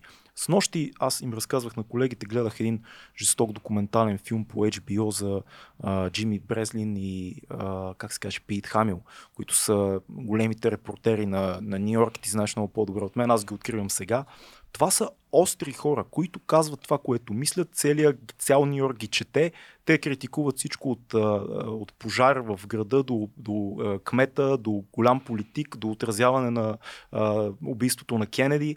Но те имат характер и някой главен редактор в някакъв момент е казал да, работете, давайте, пишете, личности. А сега имаме едни такива пак казвам, не искам никой да обиждам, имам приятели, журналисти е, от нашето поколение, връзници наши, но ми се струва, че няма ги тия фигури, които да застанат срещу един политик или някой, който прави, не знам, а, незаконни бизнес сделки и въпреки това е в ефир и да му кажат ти така и така и така и така. И Не, това да има То знаеш, значение. че вече е изкривена начина Ами- по който журналистите си мислят. Аз поне познавам този процес отвътре. М. Има, вече журналистите си казват, не, не, аз, аз трябва да бъда този човек. Мисля, аз не трябва да изразявам мнение, аз трябва да бъда обективен и да не бъда остър, защото това е вече това е рамките на професията в България. Така трябва да се Не е само в. България. Знаете ли, Да, че не е само в България? Ти говориш сега за Америка. Ми в момента и в Америка, като че ли а, хората, които са по-остри, са по- по- по-скоро в подкасти, Така е, да. а, в а, по-малки медии, защото и там имаме а, контрол върху медиите. Сега, нека да си спомним а, сериала за Мърдок, М, пак да. беше в HBO. Да. За всичките тези процеси, защото ние не сме ги измислили, или, или телевизионна мрежа, или адски много неща М. има. А, и, и просто тая цялата, а, освен това, всеки, особено търговските медии, са зависими от рекламодателите си. Опа, а да направим критичен материал за Точно. Еди коя си мобилна компания или доставчик на интернет или а, а, м, рафинерията, която произвежда горива в България. Сега тя е на, на устата на всички, разбира се, Да. а, поради това, че се намираме в състояние за война, война, но колко години на неплатени данъци, далавери а, и такива неща а, има в, в историята. Така че, просто, за съжаление, така се развива а, обществото по някакъв начин, че а, острите хора, хората, които задават въпроси, или остават в периферията, защото пак трябва да кажем Сашо Диков. Нали, Сашо Диков продължава С да такова, бъде... с такова удоволствие го гледах Да. по BTV във вечерта на Да. изборите, как ги правеше на разби. там. Ама, ама ето, ама те, бяха, те тогава бяха великолепен дует. Нали, от едната страна Сашо Диков и Йово Николов, Да. силна, много Да, силна да. двойка. И от друга страна Харизанов и тази... Харизанов и Диана беше? Дамянова. Да, да. Значи не подценяваме в никакъв случай Диана Дамянова, която оцеля дълги години а, пиар на Лукойл, а, в смисъл изключително умна, интелигентна жена, забърз, забъркана в създаването на продължаваме промяната, а, човек, който изключително добре познава процесите и Харизанов, който също не е за подценяване, въпреки неговата ярка про-гер позиция. Да. Тоест, чудесен квартет, но ето ги от едната страна Йово и Сашо, които нямат цетки на устата, и другите, които имат, може би, малко по-профилирани задачи, в, а, появявайки се в а, Аз, аз ще ти кажа, аз как го ролята видях. на Аз видях коментатори. Двама души от едната страна, които казват очевидни неща, които мислят, и двама, които бранят безумни тези Да. от другата страна. да, С зъби и ногти много интелигентно ги бранеха, но то беше просто Да. абсурдно в но, един момент. но, но аз ти казвам, че нали, в а, контекста на това да не а, бъдем съдии, Да, да. тези хора заслужават също да бъдат уважени Абсолютно, заради нищо, някакви нищо, техни качества. Да, да. А, качества, които работят в нашето Добре, по тази линия, къде, къде е ролята на периферията и най-вече това е на което ме ме интересува, къде е ролята на интернета в тази цялата политическа обстановка, защото Ами- е, ти казваш, хората отиват в периферията и в интернет. Най-хубаво, най-хубавото на това е, че класическият вид медии лека по лека си губят ролята. Да. А, оръжията за пропаганда изчезват лека по лека, поради това, че хората все по-малко гледат конвенционална телевизия. Така умряха вестниците и само тези, които успяха да се пренастроят и да почнат да правят кросмедийни продукти, оцеляха. А, така че конвенционалната телевизия ще продължи да служи много повече вече за развлечение, за гледане на спорт, колкото да бъде релевантно в това отношение, с изключение на обществените медии в Европа, чиято цел е точно тази. Да цедят фалшивите новини, да могат да имат наистина достоверна информация, която като се каже, казаха го това по телевизията, да се знае, Да. че е вярно. За съжаление тази функция на БНТ е малко закърня в последните няколко години, но все пак нещата не са чак толкова черни, колкото на мен би ми се искало да бъдат като човек изгонен от БНТ. А, и се връщаме на това, ти ме пита в началото, дали сме виждам някакъв политически контекст в моето лично опраскване. М. Значи това е по старата българска поговорка, казвам ти, а, дъща е сеща и се снахо. Да. Тоест ние опраскваме доктор Горан Благоев, Да. опраскваме Искра Ангелова, опраскваме Камен Липиев, опраскваме любимата ми българска актриса и режисьор Боряна Пунчева. Само си спомена, спомнете нета велика роля в 13-та годиница на принца. Тя ако ме види, сега пак ще как е да става 13-та годиница на принца. Страхотна дама е. Опраскваме Марио Гаврилов, преди това Роберт Ковачев, преди това Манченко по друга линия, М. защото вече на тях нещо им беше писнало от него, макар че а, исторически някой, ден като някой оценява в кои периоди спортната редакция на българската телевизия се е развивала добре, този период ще бъде на доста високо място. И, и в крайна сметка опраскваме някакви хора, които имат физиономии, имат позиция и казваме на другите, виждате ли какво става? става? Даже не го казваме. Да, да, не им То не казваме. казваме нищо. Това просто си, си казва само. Да. Виждате ли какво става, като толкова много знаете и си отваряте устата? Айде, аус, раус. И, и, и после то не е имало висше образование. И то направено така, че да излезе, че аз съм измамник. Защото аз съм заемал позиция, която изисква висше образование, пък аз нямам. Това е На ужасно. всичко догоре си и простак, защото нямаш висше образование. Нямам да, да, не имам но Не, не можеш висше. И, Ти... а, и какво? Кажете ми, аз сега имам диплома за треньор по баскетбол. Това ми е бакалавърската диплома. Ама може да работиш в момента в БНТ, като редактор да Да, и- С треньор по баскетбол. Точно какво ще допринесе това за моята работа като спортен журналист и изпълнителен продуцент спортната редакция на Българската национална телевизия. Но, както казах в началото, ако не ме бяха уволнили заради липса на висше образование и не се беше появила ситуация, в която веднага дежурни бранкачи, като, а, да кажем, Петър Волгин, казват, о, ето, значи тия а, у- жил, умно красивите, те има за тях малко компромиси, а това значи не става, нали? Да. А, аз нямаше да го видя това нещо, но един мой пак съученик, кореспондента на клуб Z в Брюксел в момента Момчил Минджов ми го показа. А, създава се ситуация, в която ти на практика, където си работил и имаше само името си и физиономията си, се оказваш измамник. И аз затова толкова много се ядосах. То е много обидно това. Да, от, и се ядосах супер много и в периода между септември 2019 и ноември 2020 взех две дипломи, защото направих и магистратура. М. Защото просто се ядосах. И защото м- в моята алма матер, Националната спортна академия, срещнах не хора, които ми се смеят за това, че съм хайдълберския студент, а които просто ми показаха, че аз не случайно съм вършил тази работа толкова много години. Аз получих от тях приятелско отношение с хора, които десетилетия не сме се виждали и, и супер позитивна помощ и предложение да запиша тази магистратура, която беше супер кеф за мен. Беше, беше огромно удоволствие, особено а, първия семестър, който беше точно за- преди да дойде COVID. Да. Защото като дойде COVID беше малко гадно. Но на стари години аз се ядосах и ги взех тия две дипломи, които аз нямам какво да ги правя. Аз мога да си ги залепа като тапети на, на, на стената вкъщи. Да, ама това е такова доказателство на инат. По принцип, Да. аз съм просто зодия овен. виждате ли, че, Че може. ето, да, може.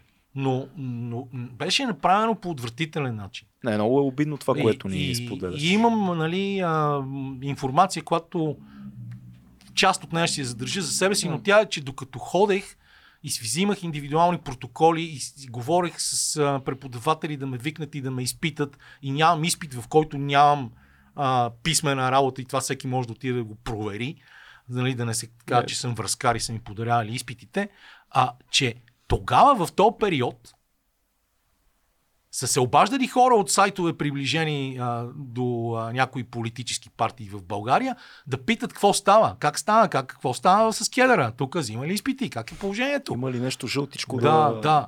И, и, и просто, разбираш, освен супер приятелско, позитивно отношение вътре, видях как това нещо наистина те, ти подсказва. Ти, ти не можеш, аз нямам, както ви казах и в началото, никакви доказателства, че това е станало тенденциозно.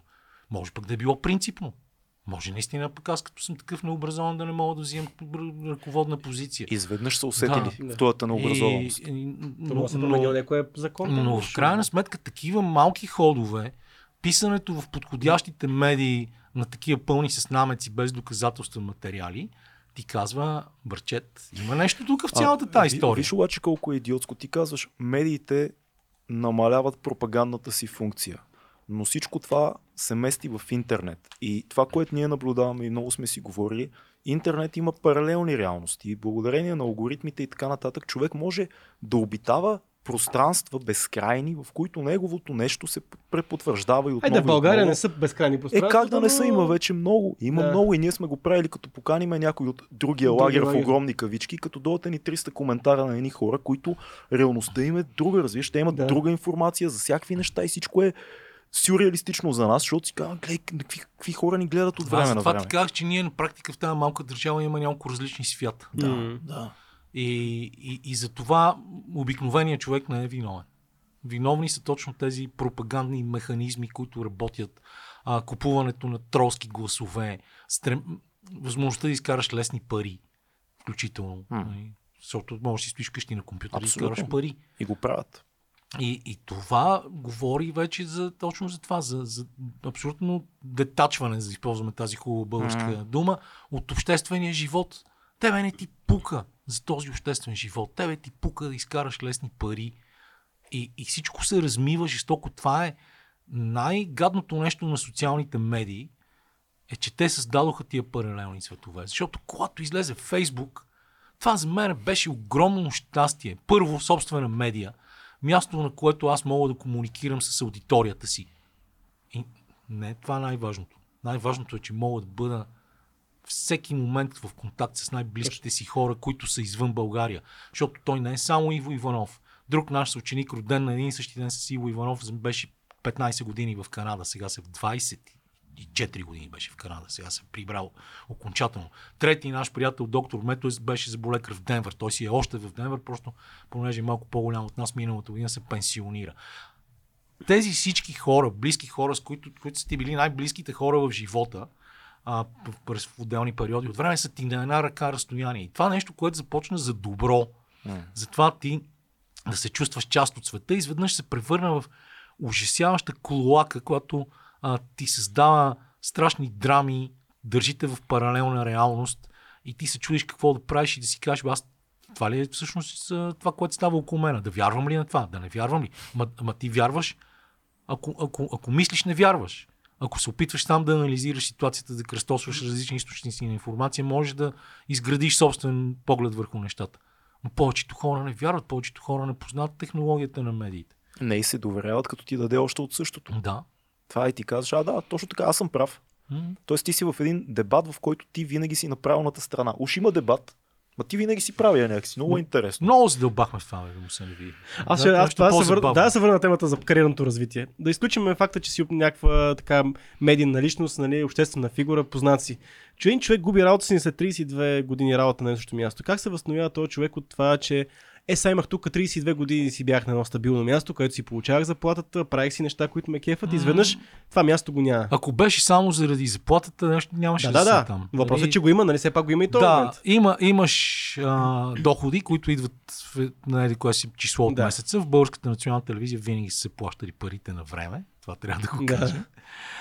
А, но не е това нещо, което ме интересува, защото аз ако исках да изкарвам пари, Нямаше да си в БНТ. нямаше да съм в БНТ. А как се преодолява това, аз не съм го преодолял. Защото Аз- усещаш аз се, го- аз усещаш се в тебе, че има някакъв, как се казва, хубав български гръч. А, Такъв. аз, го, аз го преодолявам в а, смисъла, че аз продължавам да правя подобни неща, М. дори още по-свободно, защото Тангра Мега Рок, даже днес мислех дойда с фланелка на Тангра Мега Рок, е малко студено. и реших да се пооблека повече. А, е място, което можем да кажем, че е единственото българско абсолютно независимо радио от никого. Затова там реклами и такива неща, за съжаление, няма. Ние опитваме, намирали сме тук там пари само от близки приятели а, в краткосрочни периоди от време заради някакви кампании, като да кажем преданията за зимните олимпийски игри или световното пръсто по футбол миналата година, а, неща, които са, станаха в последните няколко сезона. А, е място, в което просто отиваш и си доставаш удоволствие, защото в уникалното светско спортно рок-н-рол шоу Джитбол на Колко Стойнов и приятели, колко го нямаше известно време, аз затова влязох в това шоу. Сега сме тримата с него и с Васил Върпанов, без когото това също нямаше да се осъществява. Всемогъщия Васил Да. А, защото ние там нямаме проблем днес да поканим заместник министъра на спорта или там шефа на отдел високо спортно майсторство в спортното министерство, който е наш близък приятел. Той в момента не заема тази позиция, Сен Марков, а утре да поканим Георги Господинов или Тео Ушев. И всички идват. Е, вие сте страшни газари. И Всички- при нас идват почти всички, ама почти. А, всички идват а, и, и после казват му, то било много готино при Е. вас. А, и понеже това е също абсолютно антисистемна проява, там, там до нас винаги стои нашия четвърти член на екипа, хладилник е доктор Фрич, а, в който има фестивални напитки. Фестивал. А, винаги, винаги стават много хубави неща в това радио.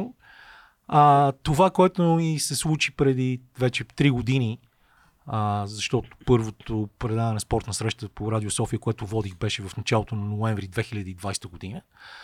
А, е също такова нещо, защото аз правя предаване, в което правя това, което на мен ми харесва и което аз искам и не случайно всяки, всяка неделя между 5 и 5 и половина след обед в този ефир фигурира Иво Иванов. А, и го правя с приятели и го правя с хора, които знаят, че знам, че няма да лъжат. И си, и си имам теми и си говорим за тях. Естествено, то е малко такова, не го слушат много хора. А, рейтинга на Радио София, за съжаление, не е висок, въпреки че хората, които слушат Радио София, знаят, че това е място, на което се пуска най-готината музика, най-малко. А, и от друга страна, просто се радвам на тази свобода, независимо, че съм закотван и пак работя в неделя. Защото едната година без работа между 2019 и 2020, аз разбрах колко е хубаво да имаш събота и неделя. Да, а ти никога ти като спортен журналист винаги Никога не никога, не си имал бил, такива да. неща. Вие направо подкаст трябва да си Да, направите. еми, Е, той е техното, това, Това в Радио София го има в подкаст. Има го онлайн. Да. Да. А, то излиза, да кажем, в неделя, ако е предаването, във вторник обикновено е качено в SoundCloud и Spotify, Супер. а, като се маха музиката отвътре, защото за, да, нали, да, там да, трябва да се плащат допълнително Да. права. А, обаче, Рича му е, да кажем, аз понеже го следя и го шервам от SoundCloud нарочно, защото е по-малко популярна mm. платформа, и ми там го случат 130-150 души, а, което не е окей, но по всички, които са го слушали, казват, че е много готино. А, и, и същевременно на мене ми стои, нали, това, понеже този отговор стана Да. пак един километър, Няма даже проблем. повече, стана висок колкото Денвър. Нали знаеш? Да. Денвър как се казва?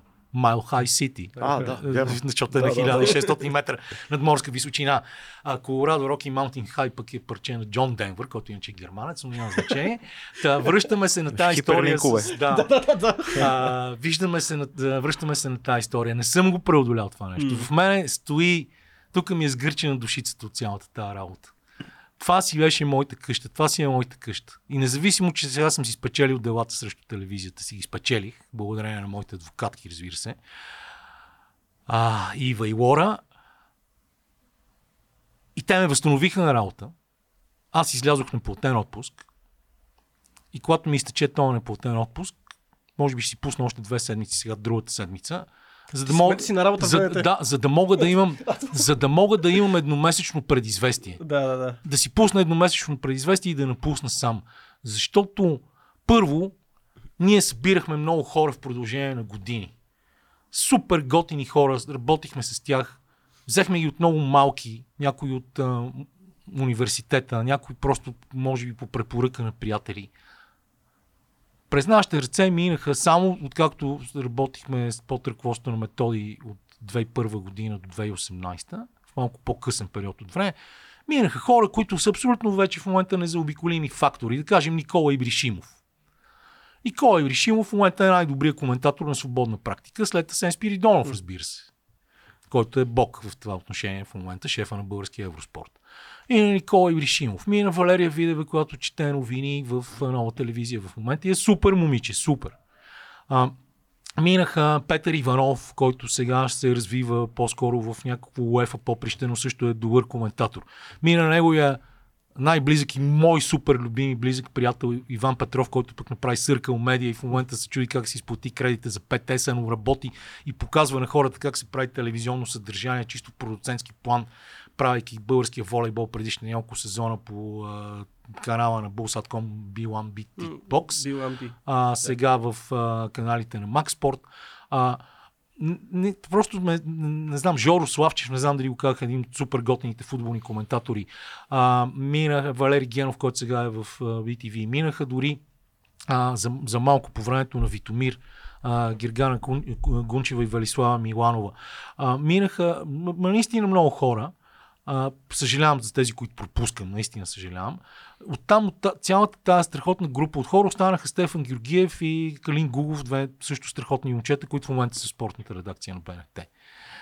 Върна се Радостин Любомиров, който сега пък там е цар, защото той просто в момента взе много голяма територия. И за сметка на това продукцията намаля. Ние преди години положихме страшно много усилия. Боряна Тончева няма там. Нали, също това трябва да, да се спомене. Тя сега ще прави, прави олимпийска рубрика, но тя не работи в телевизията. С нея и с Метой сме изнесли на една и две олимп... продукции за олимпийски игри.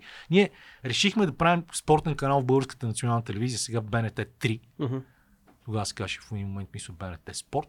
Да. Защото имахме правата за зим, летни, на зимните олимпийски игри в Сочи 2014 година. И знаехме, че в ситуация, в която имаш всичките олимпийски игри, преди да се стигне до сегашната ситуация, в която Discovery Channel, т.е. респективно Евроспорт, държат глобалните права, т.е. Не, не глобалните паневропейските права, и ти ставаш техен сублицензиант и получаваш 200 часа от летни и 100 часа от зимни олимпийски игри. В предишната ситуация, в която ние имахме неограничено количество програма, ние казахме, не може това да го затворим в рамките на един канал. И се постарахме да направим всичко възможно и тогава с съдействието, разбира се, на Вяра Анкова, отворихме този канал. И той сега няма продукция. Почти няма продукция, освен за ощастните матчове на националния отбор по футбол. И от този сезон се върна женското волейболно първенство. Те се активизираха в последната година и нещо. Взеха неща като световно по лека атлетика, световно по плуване, което е супер и те бяха загубени територии за телевизията. Но това е всичко отговор на въпроса ти, Мгм. че аз някакси сега дори да се върна, първо не мога да правя това, което искам да правя, което ми дава сега свободната практика. Да. И второ, териториите са много сериозно загубени. И трето, не знам дали няма да ме уволнят пак, защото генералният директор е същия. Има, сега няма, имаш висше образование вече. Даже две. Да, Даже, магистр... друго. Даже магистратура. Да. Поне сега спомена супер много имена и винаги това, което в, и в твоите коментари, и в твои разговори, ти винаги имаш много точни референции на точна дата, това година, име, ситуация. Това, това кариерата ли ти го разви или по-скоро ти имаш такава памет, която много добре се вплете в кариерата на спортен коментатор? Значи първо вече, за съжаление, нямам така. А, бе, не, Започна да ми изневерява. Започнаха да се получават супер смешни ситуации в момента, в който трябва да реагираш на секундата. Името на човек, когато знаеш много добре Да. кой е, ти избяга бяга от главата за една секунда и ти вмъкваш някакво друго изречение, защото срамна работа. Да, да. Започнаха да се получават такива дропаути при мене. А, но това е комбинация от неща. Първо, естествено, имам някакво наследство в това отношение, което е свързано и с майка ми. Ето, за майка ми и за брат ми почти никой не говори. Да. А, покойната ми също майка Маргарита, която завърши своята професионална кариера като човек, работещ в телевизионния фонд на българската телевизия. Там имаше страхотни агенти. Един от тях е Людмил Сотиров Бонзо, който беше много добър ватерполист и треньор на националния отбор по водна топка и баща на Удо Хаджи Сотиров, който е баскетболен Баскетбол. треньор и наш много близък приятел.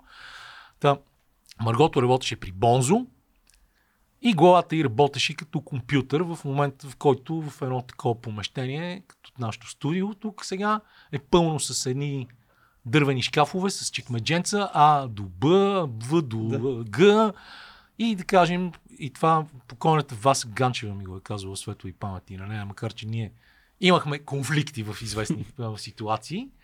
А, и тя, Маргото, като я пенсионираха, и тя идваше, нали, там около телевизията има много капани, а, Не случайно. фестивални напитки. Не случайно. И на един на едно такова и тя, аз ще направя сега всичко възможно Маргото да я върнат. Защото Маргото седи на пишещата машина и влиза, да кажем, Васа или някой друг и казва, е, Марго, трябва ми това. И тя само казва, е, тук онова шкафче, там четвъртия ред, третото чекмедже, е, там ще го намериш. Тя отива и го намира. Тоест, това го имаме, имаме някаква наследствена памет. Брат ми също помни страшно много. Брат ми пък е верно куче на НДК. Него бяха съкратили в един момент от НДК. И той каза, аз няма да работя никъде друго, освен НДК. И докато не се върна работа, в НДК две години не работи. Вижте. И такива сме. Общо ние сме лоялни хора и като сме захванем с нещо и си то си е нашето нещо за цял живот. И, и така, така, че това е комбинация от а, нещо, което имаш наследено, имаш помощ от гените на родителите си. И а, също времено нещо, което ти си длъжен да развиваш, защото ние имахаше периоди, в които нямахме всеки лаптоп пред себе си. Отделно има нещо важно в цялата тази работа. И то много е хубаво да се готвиш, да седнеш и като истински прилежен ученик да напишеш няколко листа хартия, с които да отидеш да коментираш. Ама аз хора коментирам баскетбол. Там най-бавното нещо става за 24 Да. секунди. Трябва да е ударно да, да го знаеш точно. Паузите са супер малко. Да. И аз нямам време да гледам. Гледам статистиката. Гледам статистиката онлайн, преди си я пишех сам. Защото няма, нямаше да, да. но все пак ученето в ВИВ ми е дало възможността да пиша статистика за баскетбол, която беше на такива mm. шитове, грамадни парчета хартия. И аз се научих да си пиша такива неща. И сега съм разглезен, сега вече не си ги пиша, защото компютъра с статистиката ми е пред мене. А, и обаче ти наистина връщам се на това. Нямаш време да се занимаваш с нещо, което трябва да прочетеш. Ти трябва да си го складирал. Да, не мога да го провериш в Google точно. Трябва да си го складирал и това пак рискувам, ама като така на много места и ти се завлезеш в консол- комфортната зона, повтаряш едни и същи неща. Но има една история, свързана с баща ми и Вера Маринова, която аз не знам от баща си, знам от Вера Маринова. Която нали, тя икона в, нашата професия, жива и здрава да е, още продължава и да работи. И въобще страхотните и дъщери бяха в онзи детски лагер, дед ви разправях за него от деца от радиото и телевизията и са ми приятелки до ден днешен. Тавера отива на работа в спорта, след като е сребърна медалистка от световно първенство с български ансамбъл по художествена гимнастика в началото на 70-те години. И баща ми става нещо като ментор и тя в един момент го е попитала какво трябва за един човек да стане добър спортен коментатор. И той е казал, ми трябва ето тук да имаш кладенец. Ето тук трябва да имаш кладенец. Тоест в главата да Да. имаш кладенец. Защото това ти помага. Ти трябва... Той говореше за фондове, че трябва да натрупаш фондове.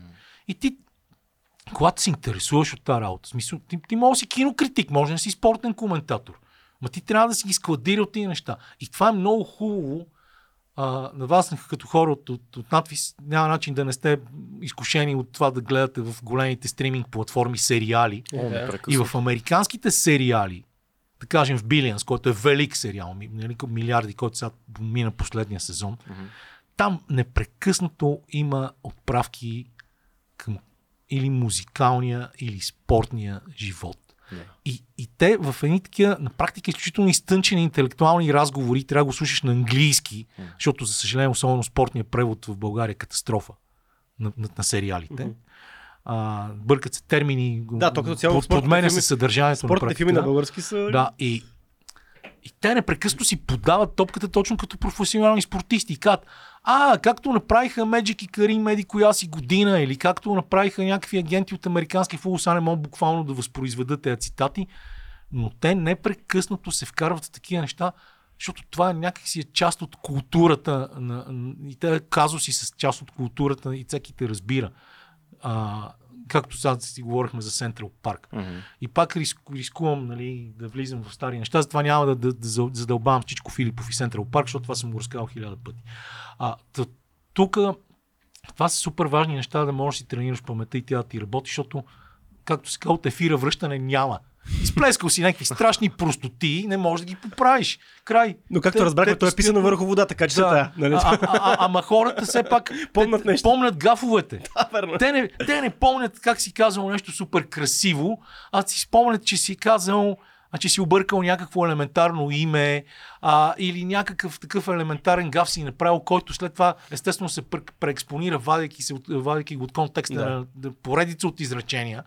А, и в един момент ти викаш сега ти и това аз съм страшен тъпанар, защото ето виж какви неща ми пишат хората. Да. И, и така, но Тук се е. връщаме пак да си обичаш професията, защото ти ако не си обичаш професията, няма да натрупаш този фонд. Ми- Защото няма да гледаш а, мачове от а, трета лига на Франция баскетбол, за да видиш, че да този си- конкретния баскетболист направи еди какво си тогава. За Ако да не си- те движи чистото любопитство, то това Да, е. да. За да си вършиш добре работата, трябва да си обичаш.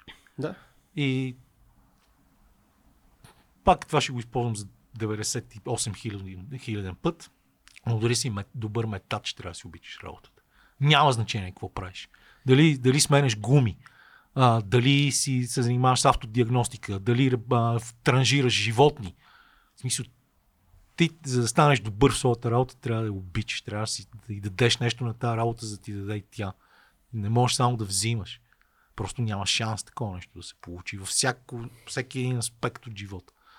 В работата е супер важно, наистина. Ако, ако не си доволен, ако не си щастлив на едно такова място, по-добре не го прави. И сега такъв труден избор имаше дъщеря ми. Дъщеря ми, която е супер и която вече е на прага на 30-те, тя е родена в 94-та година, прекара няколко години в сравнително приятен материален комфорт, работейки в различни IT компании. М. И през май месец 2023 година каза, бе, знаете ли, какво? Аз не съм щастлив от цялата тази работа. И имам кола, имам собствена квартира, не ви искам. Тоест тя не ми каза, не ви искам пари, но тя наистина не, не, искала пари. Аз не си спомням от колко време не съм ми дал пари. Оправя се абсолютно сама в живота и каза, не съм щастлива. И си събра багажа и сега от два месеца е в Берлин. И работи в Берлин. И сигурно не е лесно. Със сигурност не е лесно, въпреки че там имаме супер добри приятели, които са, може да се каже, че са и второ семейство. Но се махна, защото не виждаше смисъл в това, което прави. Да.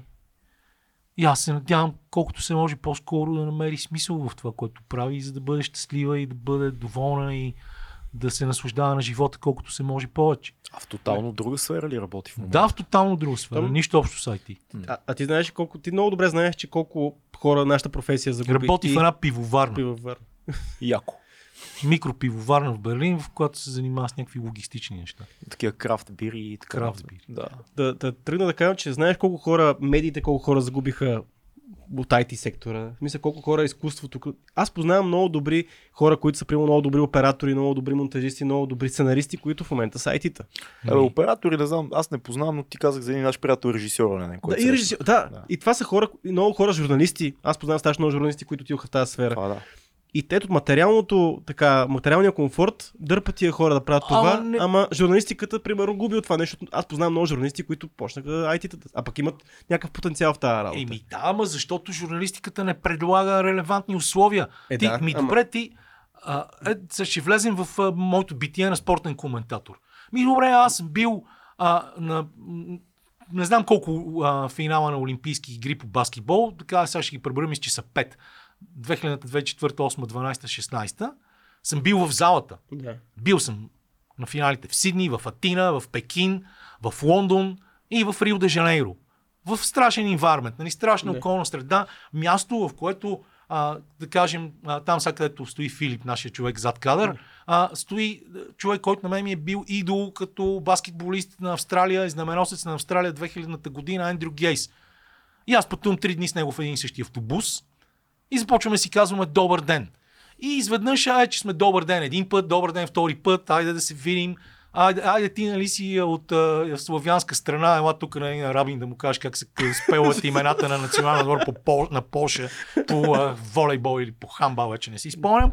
И, и аз го виждам този човек и си комуникирам с него. Или виждам един от любимите си френски баскетболисти Ришар Дакори, на него му носят вода, защото моята акредитация а, заедно с тази на Методи Манченко в Рио беше а, с много важното знакче, което дава място на Олимпийското гостоприемство, където ходят баровците от. Международния олимпийски комитет. Аз не съм злоупотребявал, но взимах вода, сокове, такива неща, защото те забравяха особено в Рио да ни носят на коментаторското място. И аз отивам и поне адски много харесвам Ришар да кори и казвам, а Ришар стои там самичък, отивам и взимам и му носа вода.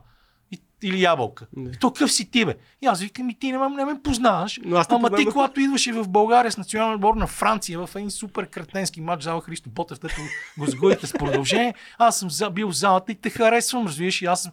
И той, и, и був с него, си говорим с... И ти в тези ситуации, ти се чувстваш част от света, ти си, имаш самочувствието, че си в голямата игра. А сега, първо не се ходи, Мгм. почти никъде. Целият наш проект да ходим огромно количество хора, което е 30 души, което същите хора, да кажем, от руската НТВ в Пекин го правиха с 130 души. Да. Ти стоиш и си в е- ето такава среда. Като нашата среда в момента. Ти имаш микрофон, т.е. обаче микрофонът ти е на, на хедсета. Имаш тук един монитор и имаш един компютър. И ти си в една кабинка. И трябва да покажеш на хората, че ти не коментираш. Не е по-лошо, отколкото на Олимпийските игри. Обаче не става, защото има неща, които присъствието ти на мястото на събитието дават абсолютно различен, различна емоция. Джими Брезлин с нощи в документалния филм. Също нещо в контекста на Нью Йорк. И, и ти ако искаш да, да правиш нещо такова, ти трябва да си в шамарите. Да. Иначе само се възхищаваш на някакви хора. А така се трупа и професионално самочувствие, и опит, и, и контакти, и ти можеш наистина да се чувстваш част от света, не само благодарение на социалните мрежи.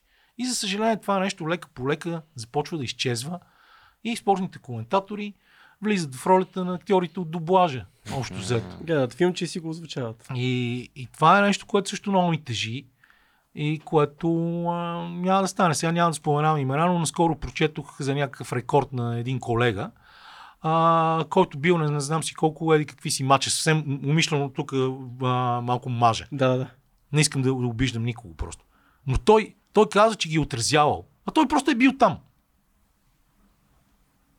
Има разлика. Има разлика, нали? Да. Той просто е бил там.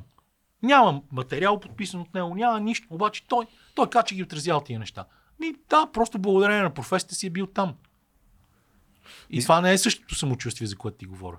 Аз, знаеш, и слушам те и си мисля как това, което ти описа да си в шамарите, въжи за абсолютно всичко свързано с журналистика. Всеки, всеки как се казва, всеки спектър на журналистиката трябва да си там. Еми, не е, ли, Еми, да. не е ли свързано и с актьорското майсторство, ако искаш? Трябва да питаме някой актьор. Аз съм обикновен режисьор, аз само да влез и Еми, добре, ама не, не смяташ ли, че е, голямо количество български актьори, които работят за чужди продукции, независимо, че са понякога, понякога в периферни роли. Не А, понякога, почти винаги. а, да, а, а, получават а, също а, много сериозно а, обогатяване на опит. О, безспорно. А, обогатяване на, въобще на, на погледа си към света, разширяване на погледа.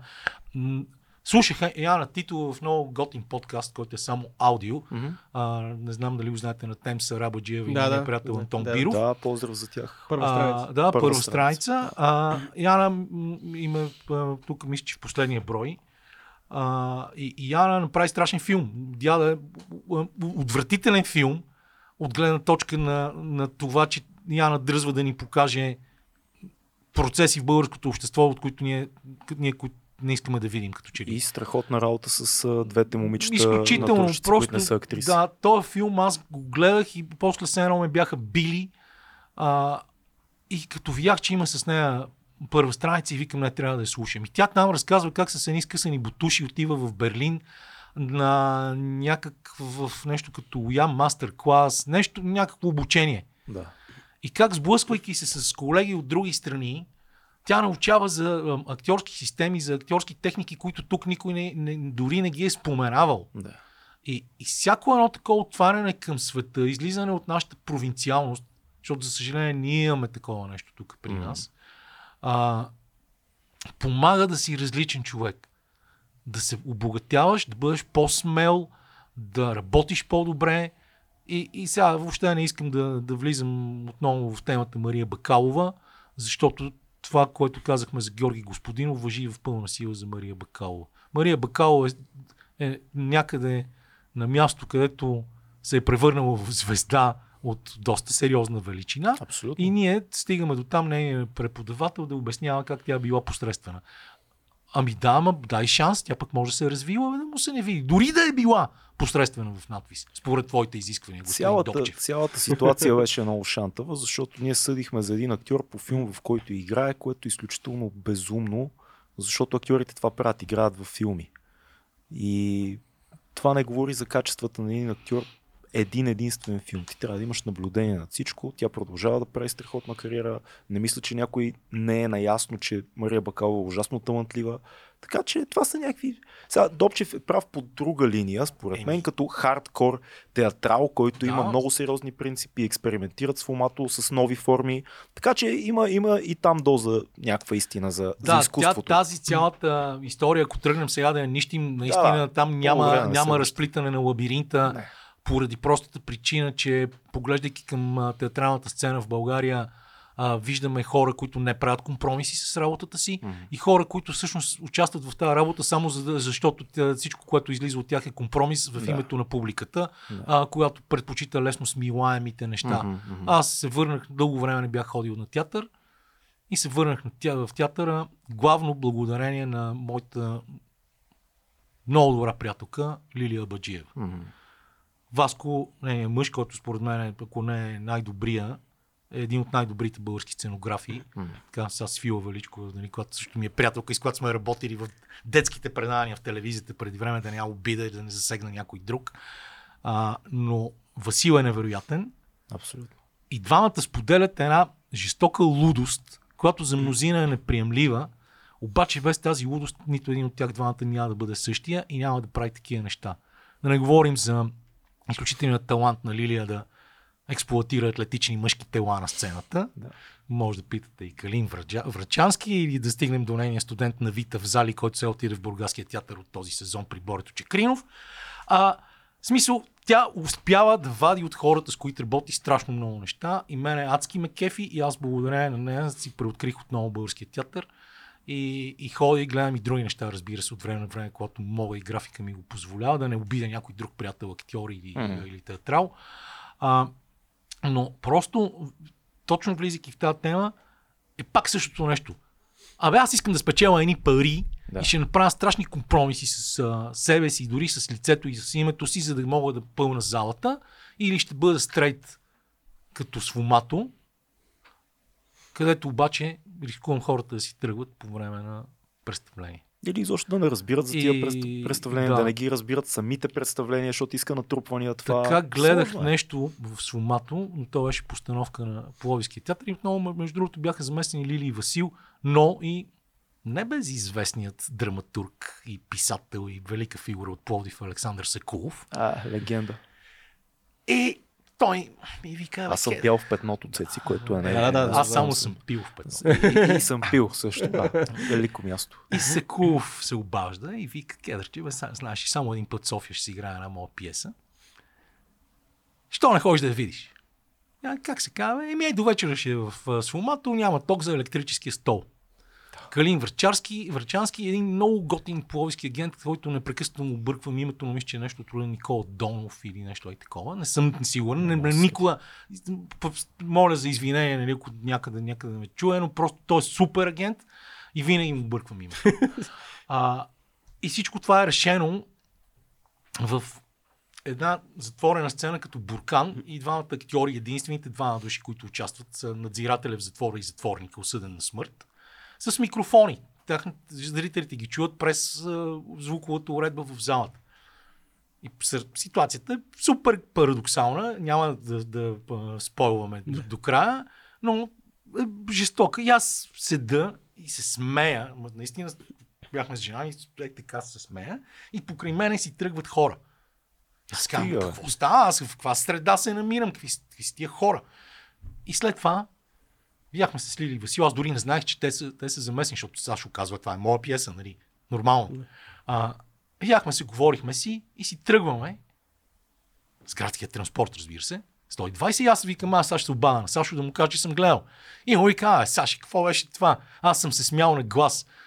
И той ми вика, ми аз се смях на глас, докато го писах. И на мен това ми беше абсолютно достатъчно. Мен беше достатъчно след като автора ми казва, че аз съм усетил това, което той е искал да ми каже. Значи аз случайно не съм чак такъв кретен и лаик, нали, след като съм го разбрал. Та, извинявайте, че влязох в тази тема, но просто не, нали, си имам, отваряме някакви имам теория за, за тръгващите си хора. Най-вероятно mm. това са хора, които са видяли постановка с Калин Врачански, той е изключително популярен, нямат подготовка за този тип експериментален театър, дошли са и са се сблъскали с нещо ново и не са издържали да, да се потопят в един различен свят. А те не си дадат сметка колко такова. добър всъщност е Калин Врачански в театъра. Mm. Защото той а, в Парижката света Богородица беше в същата тази история на Лили, пак с она металната църква, по която се да. катереха. И той не стига, че а, трябва да си в перфектна форма, за да си в тази роля и да се катериш непрекъснато. То там има и супер други великани, като Пацо Манасиев, да кажем и така нататък. Ма хубавото е, че ги е вкарал. Тоест този да. човек е накарал тия хора да, да дойдат да гледат това. Това е и, е готино. И Кали... най-вероятно някои не са си тръгнали, които не са падали там случайно. Аз след че... като го гледах Калин в тия двете неща, след като той стана популярен предимно от участието си в сериали, те, а, това ли така? Аз си казах, Никола, то човек е мега професионалист, много е добър. И отделно имахме една почтенска котия за приказки вече преди много години на градина в един бар на края на плажа, който вече мисля, че не съществува. Два-три дни преди това още съществуваше баш бар. Случайно се разминаваме с Калин, който не сме. Не, знаем, виждали сме си физиономите. Здрасти, здрасти. А, май ще се видим след няколко дни. Аз отивам в София. Той си заминава. И след няколко дни пристига и публиката ни е сигурно не повече, между 50 и 70 души, повечето от тях приятели, които са чули, че сме там и са дошли да се видим. Да. Ами този човек излезе и си беше научил текста на изуст. Всички четем от хартия. Той излезе и за тази публика си беше научил текста на изуст при натоварена работа, когато си е ходил до София. Какво да кажеш? Професионалист. Просто нищо не можеш да кажеш. Сваляш шапка и си заминаваш. Много е важно да кажем, а, че а, Кедъра беше специално призован, призован от нашите патреони. да, затова трябва да отговорим сега на въпроса. И говорихме има... страшно много глупости, не, не, са доволни. Има да, около милион въпроса. Да, точно. Милиони и, и два-три. Някои сме ги обхванали, да, дай да опитаме някакви. А, да няма как да не захванем темата за Сашо Везенков. Първо, тук е малко конкретен а, въпрос, защо не му се дава възможност да стреля повече тройки и така нататък, но по-скоро аз ще задам така въпроса по-общо. А, каква, как виждаш бъдещето на Сашо в NBA? И смисъл, той е много странен. Сега, който не е наясно, малко особен тип крило е, защото доста едрук, едър е, а, много стреля, всъщност основната част на неговата игра е стреляна от тройката. А, как виждаш неговата, неговото развитие в NBA? Особен странен тип а, играч за NBA. Общо, Ми, първо, ако той не беше отишъл в NBA, сигурно ще, ще съжалява до края на дните си. Факт. Тук има много фактори, които са се натрупали през годините. А, възможността му още като много млад да отиде да играе в NCAA, като да. в колежанската лига на щатите която те отказаха. Имаха предложение от не лош университет Екзевиер. И той тогава отиде в първото си, това му беше ходенето в Барселона. Да. От Гърция. За мен там малко загубени години, няма значение. Той си избрал този път, трябваше да отиде в NBA. Аз е, пак ще се му цитирам, който е супер тъпанарско. Обаче родих една метафора лятото, когато той заминаваше и реших, че добре ми се е получило. Та, човека, който, значи, когато той беше малък още, и баща му, защото аз с, с малкия Сашо нямам много контакт. Не мога да кажа, че ми е близък, че имам свободно някакъв разговор с него и така нататък. Просто му се възхищавам. Но когато той беше малък, Сашо Везенко старши, дойде и ми каза, бе, ти трябва да го видиш, той е моят син. Той непрекъснато играе NBA 2K или как се казва да. тази игра и сигурно знае повече от тебе за NBA. Аз бях сигурен, че знае повече от мен, за мен от NBA. И сега това дете, което тогава си играло на NBA 2K, в момента е в ситуацията той да бъде в NBA 2K и милиони деца да си играят Съкат с него. да. Лудо е Ми това. няма такава игра в Евролигата. Верно е. Значи само Няма заради, Евролига окей. само заради това нещо, Да. че трябва да се опита, той беше длъжен да отиде. Сега беше и момента, жалко е, че не отиде с титлата от Евролигата, М. която не я загуби той, за съжаление, загубиха малко неговия треньор Барцокас и до някъде Костас Лукас, който е най- беше нали, другия най-добър играч в Олимпия. Коси сега те без тях двамата, колкото и да си мислихме, че ще бъдат пак познатия добър отбор, не са в момента. Та, това, което той отива да играе, е абсолютно различно от това, което ние гледаме тук. Да. Всеки, който гледа и NBA, и Евролига, и колежанско първенство, т.е. трябва да е изкушен от баскетболни деликатеси, може да направи сравнение. В NBA скоростите са несравнимо високи, тройката е по-далеч, игрището е по-голямо. Само тия И показатели се играе през ден. Играят се 82 Да. мача в редовния сезон. И в отбора има иерархия, която казва аз получавам 35 милиона тази година, аз ще имам 35 минути на матч. М. Нали, не, не е математически свързано това. А, имаме звезди, редовният сезон е починен на звездите, на продажбите на мърчендайз, продажбите на билети, пълненето на залите, истинския баскетбол се появява в плейофите, колкото и странно да звучи това. Въпреки високата скорост и изключително класните играчи, които имат там. Той влиза в абсолютно нова среда, не влиза с статута на звезда, въпреки че е MVP на Евролигата, и те първа има нужда да се адаптира. И аз заради това не обичам заглавието на рода Везенков подчини Леброн Джеймс и Лос Анджелис С Лейкърс четирите си точки. с 40 точки. Нали, пак говорим Да, да. за това. А, и ние не трябва в момента да подхождаме към това нещо с някакви мега хипер свръх очаквания. Първо в NBA са наистина най-добрите баскетболисти в света и то е там. 85-86 е единствения сезон, в който е имало българин в NBA преди това. Ние бяхме в казармата. С лицето Иво Иванов, затова казвам ние, защото той ми прати изрезка от американски вестник, който пише как Георги Гушков е драфтиран. И това само по себе си е невероятен факт, независимо, че Сашо Везенков, както стана дума, не е продукт на българската баскетболна система. И трябва да сме търпеливи, трябва да го изчакаме, да видим той как се вписва в тази ситуация, каква роля ще му дава неговият треньор Майк Браун и в никакъв случай да не влизаме в режима Григор Димитров. Защото, особено пък в баскетбола, днес можеш да вкараш 30, друг, другия ден да имаш 10-0 от тройката. Особено когато имаш 86 мача Да. в сезона. 82 са 82. в редовния сезон, плейофите първо за някои стават по Да. 100. И аз гледам на това нещо най-вече от а, позицията на човек, който цял живот се опитва да бъде някакъв посланик и апологет на баскетбола. Мисионер, баскетболен мисионер, като нещо, което е едно от най-великите неща, които се случвали в моя незначителен живот. Да видя още един българин в Националната баскетболна асоциация. И то нещото е а, искам да влизам в този псевдопатриотичен а, контекст. И е супер важно, защото това би трябвало да накара много деца да продължат да мечтаят да станат като него, да отидат и те в Националната баскетболна асоциация, да се развиват и това ще повлияе много позитивно на популярността на играта, защото в момента познавам хора, които не са били, никога, никога не са били изкушени от баскетбола, хора, които някои от тях им цитирах имената, които да кажем харесват повече волейбол или американски футбол или каквото и да е. И с 6 годишния си син тази, тази сутрин на този въпросния матч с Лейкърс, са стояли и се гледали в 5 часа сутринта с, с, малкото си дете и детето иска да бъде като Сашо. Значи, ето имаме поне един, бъдещ. една искра запалена. Хм. И, и аз гледам на, на ходенето на Сашо в NBA от тази от тая гледна точка. Ако една метафора ми хрумна просто докато те слушах, да не, да не го превръщаме Везенко в пилон на рожен. Да, да, да. Да, да, точно Това така. е, ето, Точно продължай, така. Да, знаеш кой направи на мен впечатление още от както следа неговата кариера, в смисъл ясно, че той е мега звезда на много нива. Той, той беше един един от малкото хора, които станаха мега звезди и не се отказаха от националния отбор. Каквото е състоянието на националния отбор, знаеш, ти знаеш много по-добре колко случаи има на едни такива звезди, които са били за кратко и се отказват от националния отбор. А той продължи да, да играе. Той играе за националния отбор, когато може. Да, Само да, нека така, да така, го кажем така, това. Така, да. Защото той беше на Европейското първенство в Германия миналата година, но в процеса на квалификациите нямаше кой знае какво участие заради а, това, че календарите на Международната федерация по баскетбол, ФИБА и Евролигата, които се намират в конфликт, са направени така, че играчите от Евролигата не могат да играят за националните да. отбори. Това роди много парадокси, като Словения в качеството си на европейски шампион преди няколко години не се класира след това на световното да ги бъдат като тъпани в световните да. квалификации. А, но да, той идва винаги.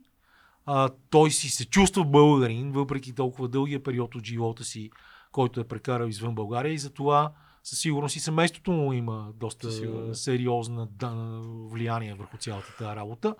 И а, аз се радвам много на това и а, смятам, че не може да бъдем обаче максималисти да искаме от него да играе във всеки матч. Просто обстоятелствата са такива, че не може да стане това за националния отбор всеки да, път. Да. Особено сега, когато се намира в NBA. Той може да дойде да играе за националния отбор, ако се класираме за Олимпийските игри в Париж, следващото световно първенство, следващото европейско първенство, както правят и най-големите звезди. Никола Йокич тази година не дойде да играе за Сърбия на световното първенство по баскетбол. Реши, че ще си почива в Сомбор, ще штрака с пръсти, защото той много обича фестивала около себе си. Знаете, там гледа коне, нали? Никола Йокич все пак е символ в момента на NBA. Точно, точно по тази линия имаме въпрос. С какво се различават българските и сръбските школи по баскетбол, че имаме толкова големи разлики? То не е само баскетбол. То е... Тук не става дума за... Той пита за баскетбол. Тук според мен дори не става дума за школи. Да. Тук става дума за менталитет. Uh-huh. И ако се върнем много години назад, за съжаление, хората, които имат право да казват изречението ние сме учили на сърбите, сърбите на баскетбол, повечето от тях не са живи, mm. за да разказват как наистина е стартирал този процес. Но цялостната държавна политика по времето на социализма в един момент, края на 60-те, началото на 70-те години, е пренасочена от колективните към индивидуалните спортове. Да. А, по елементарната философия, един спортист, един медал. Това е чудесно. Защото няма да, да не се дават субсидии там после. Да, като... да, да. И... Математиката е страхотна. Е гениална е просто. На баскетбол в края на 50-те, през 60-те години се е пълнил сектора на националния стадион и страничните сектори, защото игрището е било пред сектора. Mm-hmm. На практика от сектор В не можеш да гледаш добре. Mm-hmm. Там са идвали да играят за първи път в България Харлем Globetrotters. Там жените на Славия са играли, женския ни национален отбор по баскетбол, мъжкия ни национален отбор по баскетбол, който се е класирал за Олимпийски игри и така нататък и така нататък. И имало страшен хайп около колективните спортове, да не говорим и около волейбола. В България има включително някакво пръще и в това волейбола да бъде включен в летните Олимпийски игри, защото той доста по-късно от баскетбола се появява. Мъжкият баскетбол през 1936 в Берлин, женският през 76 в Монреал, където българският национален отбор за жени взима бронзов медал. И цялата тази политика, а както се вижда дори в контекста на всичко, което си говорихме до този момент, и менталитета на българина, някак си водят до някакво загърбване на, на колективните спортове. И докато във волейбола продължава този процес не само на базата, че те още произвеждат играчи, но и това, че волейбола, колкото и да ме мразят някои хора за това изречение, в световен мащаб функционира в ситуация на много по-малка конкурентност, на много по-малко страни, а, това нещо няма как да не се отрази. А самия факт, че ние сме всеки срещу всеки и няма какво да ни обедини, а, се вижда и в колективните спортове. Нали, последния отбор по футбол няма да го коментираме. До година става 30 години от това лято в щатите. Сигурно ще го празнуваме на 17 ноември, т.е. в момента, в който патреоните ни гледат утре, а когато да. другите ни гледат някой друг път. Да. Т.е. вчера, онзи ден. А, става 30 години от Пар де Пренс, от Господ е българин. И оттам нататък в повечето случаи говорим само за разграждане на някаква система, не да. за добавка на нещо ново. И Сърбите просто целенасочено година след година, през целият този много дълъг период от време, защото ние не можем да говорим само за Сърбия. Все пак това е Югославия. Да. Югославия са школите на Сърбия, Харватия, Словения, Босна и Херцеговина, Македония и не, Словения казахме ли? Не. А? Не, не, не, на последно място Словения. Всичките тези хора са работили целенасочено за развиването на този спорт там. И след На- разпадане на. Югославия, Да. затова имаме толкова страни. Същото е с Съветския съюз. Латвия и Литва са добри още преди да са се присъединили към Съветския съюз преди Втората световна война. Първият европейски шампион по баскетбол се казва Латвия, дори не е Литва. И всички тези места има традиции, има школи, които са развивани дълго време и има просто един такъв непрекъснат процес, пространствено-времения континуум, както казва Дъглас Адамс, пътеводител на галактическия стоп, стопаджия, не е прекъсвал. Да. А тук имаме вадене на изкореняване на някакви традиции. Ми, в 1988 година в село женския национален отбор става пети на Олимпийските игри по баскетбол и това се смята за провал. И сега 35 години по-късно женския ни баскетбол, национален отбор по баскетбол го няма. Има някакъв отбор, въпреки че според мен дори в женския баскетбол има повече потенциал, отколкото в мъжкия баскетбол. Но ето, сега имаме нова треньорка, Таня Гатева, да пожелаваме и успех. Това е, не, не можеш да сравняваш някакви абсолютно... Те, те, едното нещо не съществува, другото не е спирало да се развива. Да. Е, ние имаме традиция в раждането на някакви самородни таланти, които въпреки всичко Това, оцеляват по някакъв това начин. като цяло е Въпреки- въпреки всичко. това са като цяло процесите в български спорт в последните десетилетия. Радваме се, че някакво... Няма значение дали става дума за баскетбол, волейбол, лека атлетика, плуване. А, като цяло няма система. И в повечето случаи талантите пробиват на базата на собствения си инат. М. Да не говорим какво става сега с борбата. Ако не са жените в борбата, ние сме загинали. Половината ни национален отбор са а, хора от а, Дагестан, Чечня, а, естествено, разбира се, младия Назарян, който в крайна сметка е, българин, но е, нека да не забравяме, че не корените на цялото семейство идват от Армения. М. И спортната система в България не функционира по нормален начин. Това е дъл, много, много дългия и а, разпилян отговор на този въпрос. Да, е нещо по-весело. Ще стана много мрачно. А, Любомир пита Иво Иванов каза, че Кедър е легендарен и затова му е подарил леген за рождения ден. Не, това, Леген- това е... А, Пазиш просто ли легена? Не, няма такъв леген. Няма. Той е метафоричен а, леген. Но някакъв. това е метафора, защото ня... това пак е, това, това го измислил категорично Иво Иванов, но някой е легендарен по принцип, защото баба му му е подарила леген на рожден ден и това е нещо а, развито от нас, но измислено от, от Иво в тези времена, нашите ученически, е теорията за буквалното възприемане на фразеологизмите. Така. Тоест, е, а, ще ми пуснеш ти а, маца, нали, върви си им по улицата, виждаш страшна мацка на третия етаж. Е, маца, ще им пуснеш ли гювече? Тя казва, разбира се, взима тънджерата с гювече и му изсипва на главата. А, така че оттам идва това, но не, а, не ми е подарял леген за рождения ден. А, има време да се надяваме, че сме Точно в този момент ми се ме пращат такова, такова видео на телефона, как си да ми удря по един леген точно в този момент. Е, ето.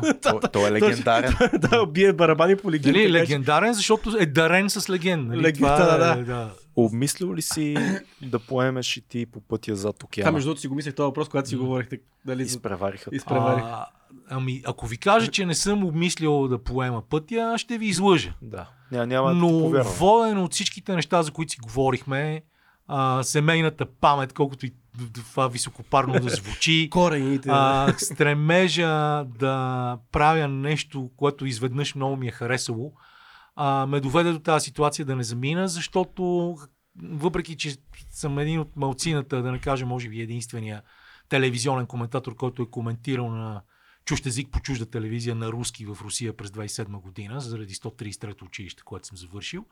Въпреки, че си мислих, че руски ми не функционира. Това беше 23 години след като бях завършил гимназия. Отключил си Да, файловете. но няма да отваряме тази тема. Мгм. А, мислил съм си няколко пъти да го направя. Почти нямам приятел, който да е заминал и да не се чувства добре, защото е успял да си стъпи на краката и да а, си създаде комфортен начин на живот. Но в един момент, точно в този момент, когато ви разказвах как се е зародила спортната злоба в мен като начинаещ журналист, а, аз тогава си казах, ми аз трябва да правя това тук, нямам къде друга да, да го направя това нещо. Стремежа ми да, да се развивам и да правя нещо в тази професия изключваше заминаване в чужбина. И по този начин аз сега си приемам цялото лято приятелите, които пристигат от всички краища на света.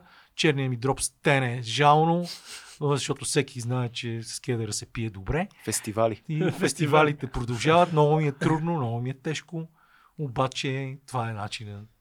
Така се поддържат приятелствата. Така се поддържат приятелствата. Но ням, нямаш съжаление някакви, нямаш такова... М, Та характерна за вашето поколение. Някои хора казват, абе, можех да замина, ама Еми, пак ще вкарам баща ми в този разговор. Той казваше, че ако можеше и трябваше с забранени думи. Да. Аз може и да имам понякога, изпадайки в някаква депресия на дивана вкъщи, а, да, да имам някакви съжаления. Да си кажа защо съм си чупил главата толкова години, като не съм получил нито някакво материално, нито пък кой знае колко голямо обществено призвание за това, което правя.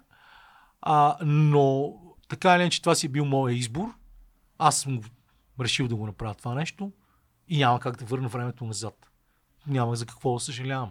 Не е възможно. Абсолютно. Не е възможно да дори да си Бенджамин Бътън, както се шегуват разни хора, че аз съм Бенджамин Бътън, защото изглеждам сега по-добре, отколкото преди 6-7 години да чукнем на дърво. Свежак Да. си. Да. А, пак не става.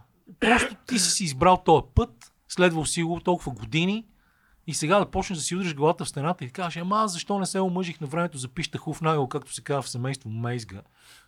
Гледали сте семейство Мейзга? Отдавна. Ама сте го гледали се пак. Ми минавало ми. Силно е, че съм Да, гледал, минавало ми. е. Като... Семейство би беше нещо пак да величествено. Да. За съжаление, като че ли унгарците си позагубиха тази свобода, ама пък за сметка на това спорта се развият изключително добре. Благодарение на същия този спорен Орбан. И така. Имаше интересен въпрос. А, има ли и каква е разликата между коментирането и воденето по радиото и по телевизията? Разликата е огромна. Мгм. Всяко едно нещо. Значи, коментирането а, е нещо, което а, всъщност е това, което аз винаги най-много съм харесвал. Но коментирането е на практика следване на събитията. А, възможността да бъдеш добър посредник между една игра или един спорт, какъвто и да било той, и хората да им помагаш да го разбират по-добре. А, много важно посредничество, в което а, за да си изградиш някакъв собствен стил, трябва наистина да не, да не помниш клишетата, които другите непрекъснато използват и това е супер разпространено в футболното коментиране в. България, защото понякога объркваш хората, които коментират, защото използват една и съща фразеология. А, за мен това е най-голямата страст. Винаги е било върха на тази професия и заради всичките тия истории с кладенци и всякакви такива неща, защото имаш ефир, а, за който ти по- понякога, колкото и да си се готвил, той ти предлага ситуации, в които ти трябва да, да знаеш как да си извадиш от тях. А, така че това е за, за мен е най-важното нещо в, а, спортната журналистика, да можеш да, да си добър коментатор. Това е върха на сладоледа. А, воденето на предаване зависи от супер много други неща.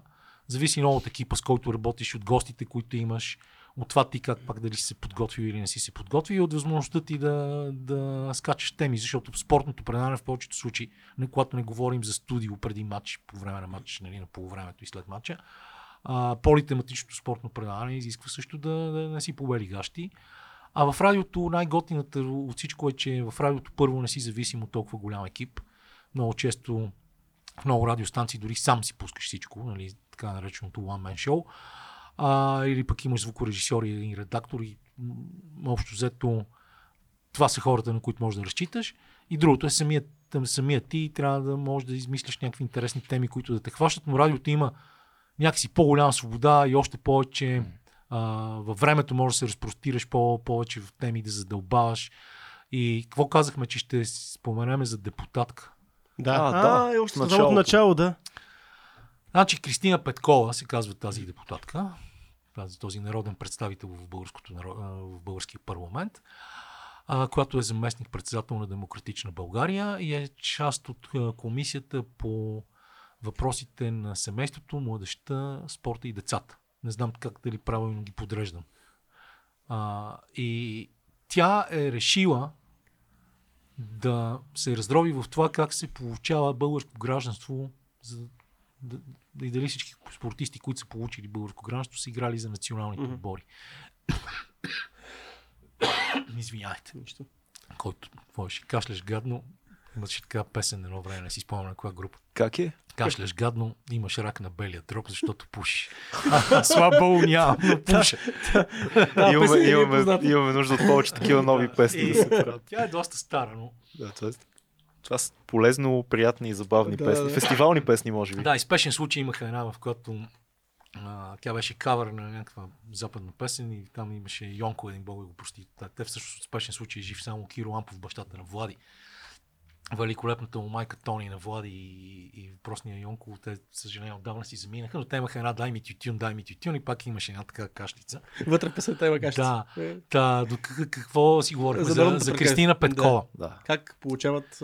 а, и тя се е разроила в това нещо и а, аз имах чудесен разговор с нея в Радио София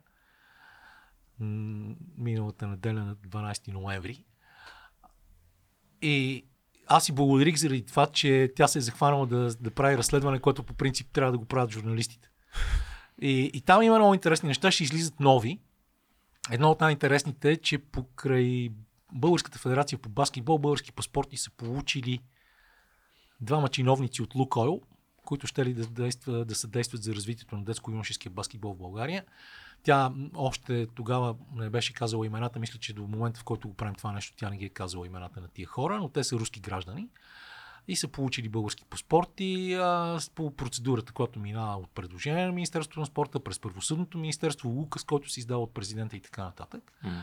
И още също някакви такива други несъответствия, които се намират, но в а, момента, в който водихме този разговор, единствените хора, които и бяха отговорили, аз мисля, че това трябва да бъде подчертано, дори като комплимент бяха федерациите по художествена гимнастика и по баскетбол. Хм. И на двете места има някакви разминавания, но те са си направили труда и са отговорили.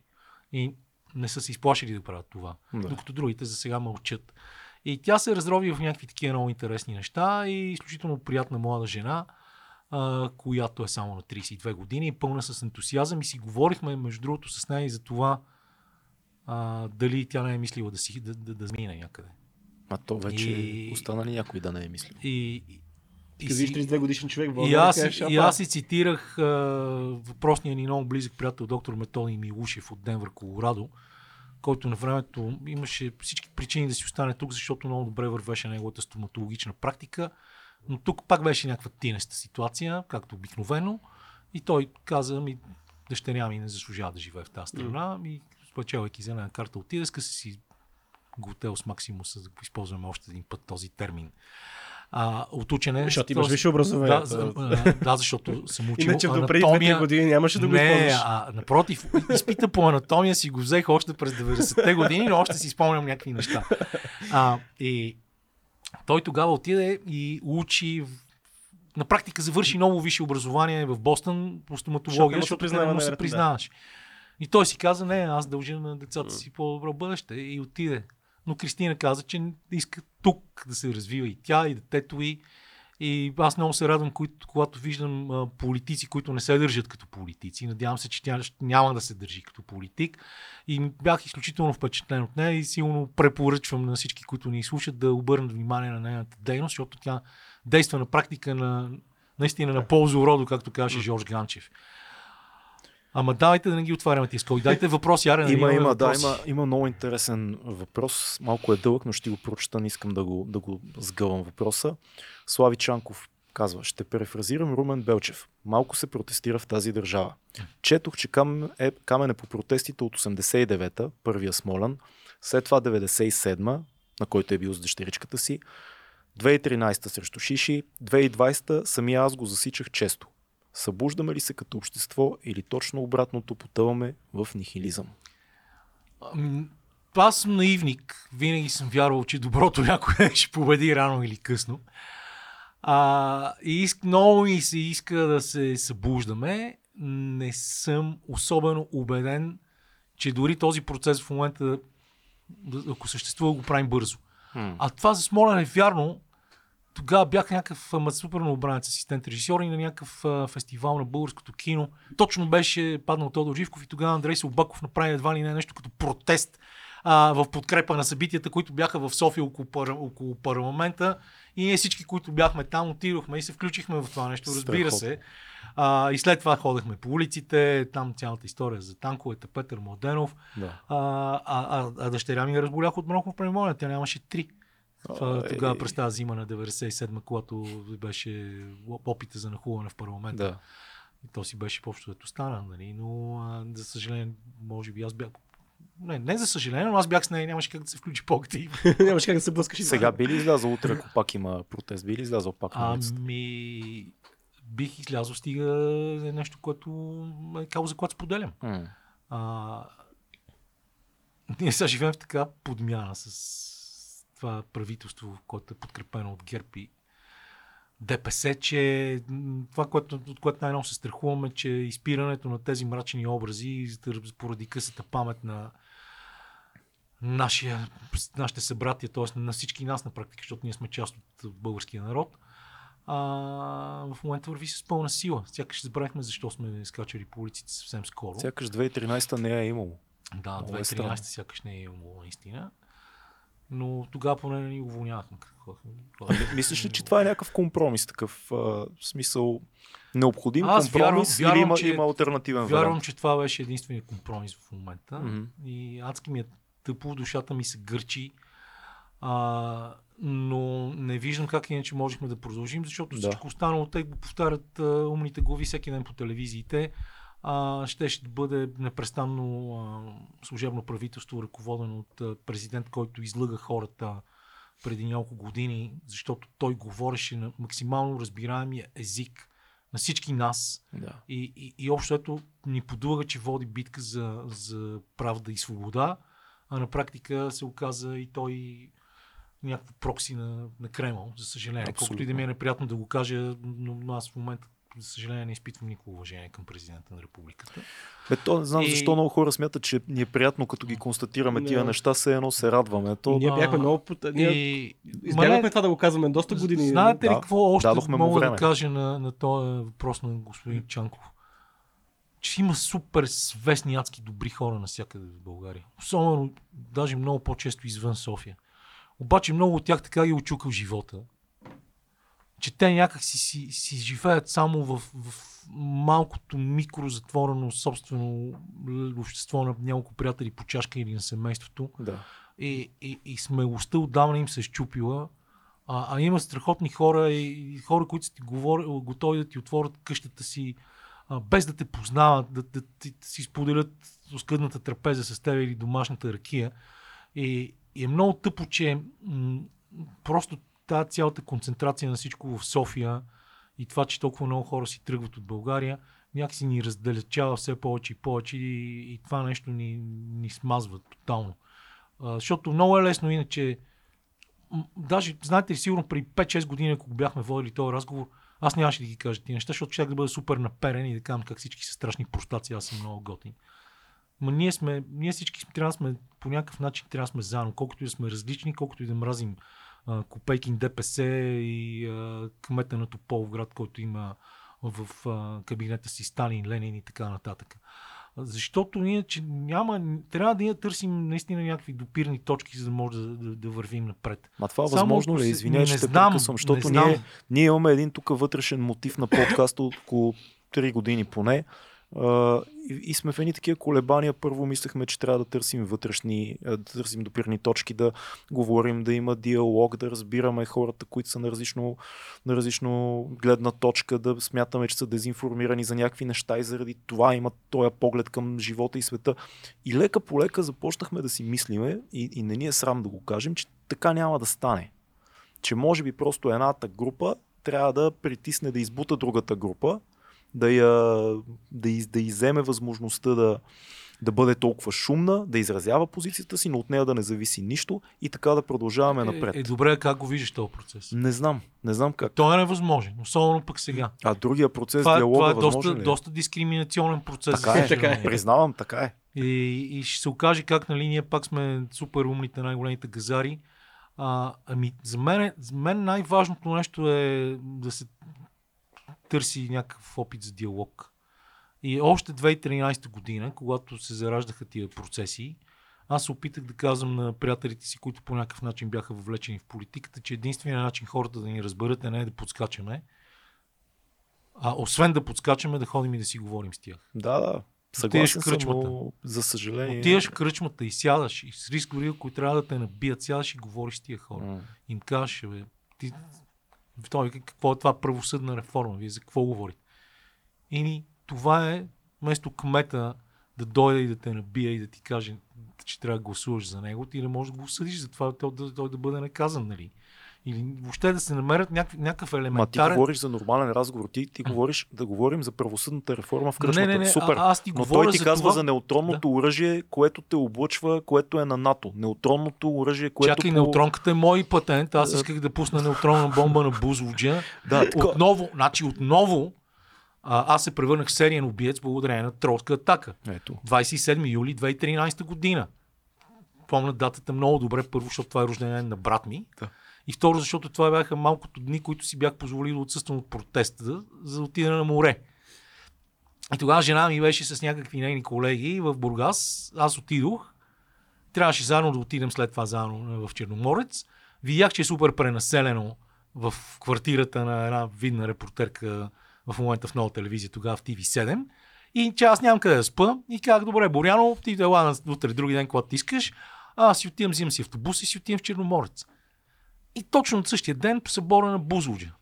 И аз написах, че не е лошо на Бузлуджа да пуснат една неутронка, защото тя, тя убива живата сила на противника, запазва... Пак ще имаме 100 коментара Да, за а, Бузлуджа. а запазва... За Бузлуджа ли бяха миналия път с Нойзи, като бяхме? А запазва Помня. непокътната материалната част. Да. Което на практика е урок по военно обучение в 10 Политкоректна- клас в политкоректна 133 бомба. училище. През 83 година съм го получил от полковник Симеонов, който беше нашия учител по военно. И аз бях изкаран масов убиец. За съжаление, човека, който тогава насочи тролските потоци към мен, почина много млад. Той последствие работеше дори в администрацията на, на Румен Радев. Но той беше очевидно ляв човек, който беше много засегнат и ми каза не се прави така и сега ще видиш как ще се направи. Ама той ме предупреди. Каза ми, този пост е супер гаден, аз сега ще ти покажа какво се прави. И изведнъж масивни тролски потоци, оставка Кедър да бъде изгонен от БНТ, какъв е този нещастник. Виж колко време, Само искам да след ти това. кажа, само искам да, ти- да ви кажа на всички, че тогава получих обаждане от всички хора, които по някакъв начин заемаха важни позиции в телевизията, за да ми кажат да съм спокоен, че всичко е наред. Започвайки от Вяра Анкова. Бойко Василев, не си спомням, Даниел Чипев, мисля. Не, много хора ми се обаиха и в крайна сметка Севда Шишманова ми писа и вика, бе, Кер, аз не съм в България, какво става? И аз си казах, ми нападнаха ме червените тролове заради бузлуджа. И тя вика, ми ти им кажи, че ние в телевизията работим, защото имаме позиция. И аз си казах, не, ме, страхотно. няма да нищо да им казвам. Ми ще отида и сега просто ще си напиша оставка на плажа и ще си го снимам. И това е. Защото ние всички ходихме заедно на тия протести. И, и в крайна сметка, нали, приличам ви или ви на масов убиец психопат? Не, естествено, че не, ама то се изисква някакъв интелект да разберат сарказма, който ти си използвал. Ти не можеш да. Аз затова ти казах, диалога е супер, аз също съм за диалога, почвам да се оттеглям от тази теза с годините лека по леки, да ставам такъв а, Да, много, да много агресиран. Е, при мен е обратният процес. Сигурно заради тази, тази връзка с Бенджамин Бътън. Да, да. А, значи при мен е обратното. Аз винаги съм бил ама супер нахакан, нагъл, то не ми харесва, той е страшен нещастник. Аз до момента имам много добър, добър фейс контрол, но почти винаги работи безотказно. Mm. Нали, винаги има малки изключения. Обаче започнах да умеквам някакси. Много неща ме накараха да ставам по-мек и да се опитвам да разбера другата гледна точка. Може би ако го бях правил това преди, нямаше да ме уволнят. Обаче няма значение. Добре, дека си това говори- става с годините, може би. Ама отговаряш ли Да. на коментари във Фейсбук, примерно, защото Продължавам. продължаваш. Еми, сега, не, се ли, не се ли умераш от това, че трябва да спориш? Изморяваш. Да. Изморяваш. да, бе, да. И връзници, не набори. а, Да, а имам предвид, че това е някаква Адски е непрестанна битка. Между другото, с а, много хора си говорим на тази тема. А, хора, които са активни в социалните мрежи. А, повечето казват, че съм луд. Да. А, Много, бих ти го много, много, нещо да... Да, и аз дори. Кър, Кърт Вонегът казва, не е задължително да сте луд, за да работите при нас, но все пак помага. А, това може да се сложи като табелка на всяка една телевизия, според мен. Мисля, че ще бъде добре, защото ако искаш наистина да си посветен на работата си, трябва да забравиш всичко останало. Тази работа е 24-7. И не знам как да ти кажа. Аз мятнах в началото на социалните мрежи, сега не съм чак толкова активен в отговорите си, че мога да печеля такива битки. И си доказах, че мога да печеля такива битки. Аз провокирах обратната връзка. Още преди Фейсбук карах хората да пишат на редакционния мейл и винаги го отварях още преди имам собствен лаптоп, да кажем в прес-центъра Да. на Световното първенство по ски в Оре през 2007 година. Оре е на много на север в Швеция. А, в така, там, там близо до а, Северния полярен кръг. Стига се най-бързо през старата столица на Норвегия Тронхайм с влак. И много наблизо е така наречения Остершунд, който българските коментатори му казват и Остерзунд. А, друг зимен център шведски за ски бягане и биатлон. Та, отворихме всички тия скоби. Тогава, докато си коментирам световно първенство по ски, и се сдушавам с Ник Фелос, който е най-добрият ски коментатор сигурно в Европа. И гласа на зад Евроспорт на английски, с който след това се скарахме, защото аз си позволих да му дам съвет за едно негово телевизионно предаване и той го приятва като много проявен, много лош вкус. А, аз ходех в прес-центъра, където имаше а, компютър, който наподобява телефонен автомат. В смисъл, а, представи си, тенекия, голяма тенекия, висока 1,85 м, с екранче и метална клавиатура. Не, не, не, не, пускаш, безплатно. До безплатно. И там, и там влизах, да кажем, между маншовете или преди състезанието, преди да седна да коментирам, влизах и си четях редакционната почта. И така попаднах на писмо от а, въпросното момче Иван Петров, за което говорихме Съркъл Медиа и така нататък, който тогава учеше молекулярна биология. И каза, аз съм трети курс молекулярна биология, завърших НПМГ с молекулярна биология, а, в свободното си време карам такси, за да помагам на семейството ми, обаче искам да стана спортен журналист. Сега не го цитирам супер коректно, но това е, това е смисъла на, на, на имейла. И на мен ми хареса, беше първо много грамотно написан, готино написан, такъв си имаше дори някакво чувство за хумор вътре. И аз казах, това момче много ми харесва, аз не го познавах. И му казах, виж сега, моето момче, моето момче, той вече, той е дъртак, чака трето дете, 85-та година, има 19 години, е по-малко от мене. И аз му казах, ме, ме няма, аз съм на еди къде си, нали, на... А, Да, да, да. Ще се върна еди кога си. А, значи аз се връщам в понеделник, вторник на обед, ела да се видим, да се спознаем в телевизията. И той идва. Висок, 93-4. Симпатяга. И ми вика, аз искам да ставам спортен журналист. Интересувам се от волейбол, не знам какво. И аз се заговорих с него, мен ми стана супер симпатичен. И казах, това момче става, много искам да това момче да го вземем. И се обадих на Манченко, който все пак беше шеф, аз бях някакъв там изпълнителен продуцент, т.е. под него в всички случаи. А, никога не съм бил на върха на хранителната верига, а и нямам такива намерения. И му казах, бе, тук, искаш, искам ти покажа един човек. И му го завел и го взехме. И, и този човек беше... Още 2008 година беше с нас на летните Олимпийски игри в Пекин. Не, защото ни е много симпатичен, защото ставаше за работа. Защото колкото и да ти е симпатичен някой, ако не става за работа, ти не го взимаш на най-отговорната си мисия на година. Съгласен съм, днес имахме разговор за Не го взимаш на война. Защото това е война. Всеки, който... Значи тогава беше отвратително в любимия ми седемни спорт. Наистина го казвам без кавички, защото Е, аз включително, включително пишех там от време на време. Началното, нали, началото на първата страница пишеше как сме отишли да ядеме патица по пекински на държавни разноски. Казвам ти, че бях полудял. И, и пожелавам на всеки, да, първо пожелавам на Българската национална телевизия да има пак олимпийски студия с много хора. Тоест продукцията да бъде изнесена на мястото на събитието. А, първо им го пожелавам това и второ някой да отиде и да види как се работи там с абсолютно под санитарния минимум количество хора. Защото ние, да кажем, имахме трима оператори а, и двама, двама инженери или трима инженери, които трябва да направят това студио и да го поддържат живо в продължение на 20 дни и двама режисьори на пулт. И останалото бяхме коментатори и така нататък. И винаги идваха с нас едни мамоничета от международния отдел, които са супер важни, защото те поддържат връзките с Евровизия, с хората, които се занимават с цялата продукция, телевизионна и така нататък.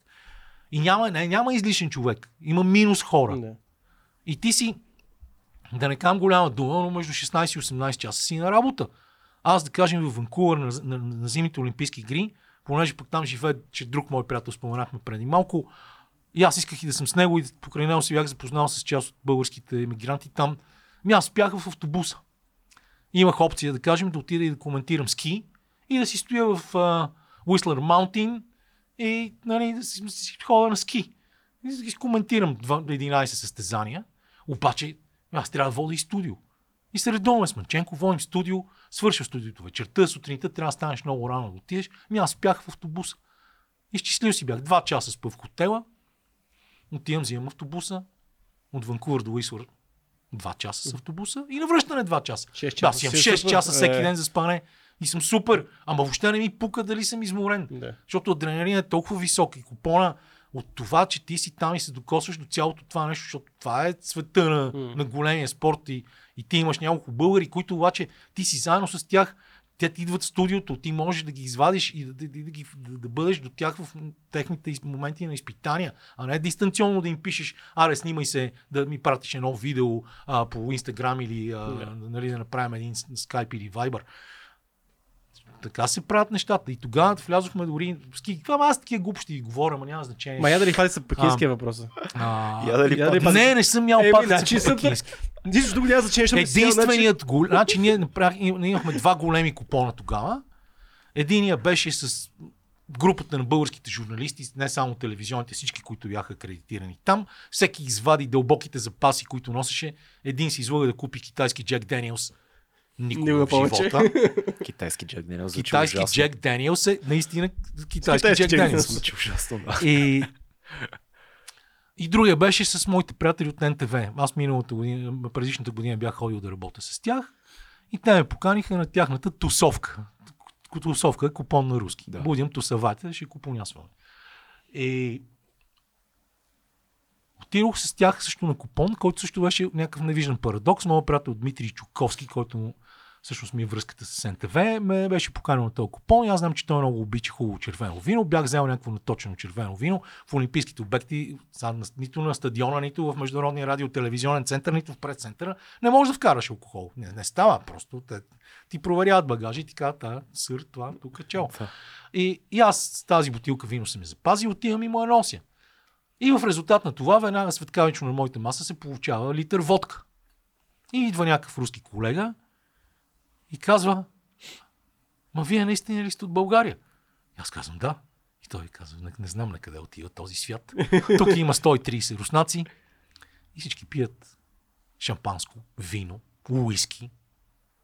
И има само един българин и той пие водка. Yeah. И така. Ето, това е повод да се Да, гордее. да, уважаеми аз не ви го разказвам за това, че съм купонясвал толкова много, но че те бяха 130 души, докато ние бяхме 33. Да, със сигурност. Да. И те правеха горе-долу същото количество продукция, колкото което правихме ние, които сме отишли да ядем безплатно патица по пекински. С кирливите си командировъчни от 30 долара на ден. За финал, да завършим позитивно. Една, а преди това... Ще се опитаме да завършим. Преди това, само за да завършим темата за диалога, може би трябва да ровнеш във Фейсбук и да намериш последното лайвстрим видео на Венци Чикагото и Христо Билкаря, които пред НДК са опън... пред а, Народното събрание. тия? Венци Чикагото там, там Не, не знам, ги с- знам. С този бе, говорили сме за него. в Венци Чикагото не е ли един има- агент от Руса, дето беше мигрант Има, има някъде? партия, той да. ще...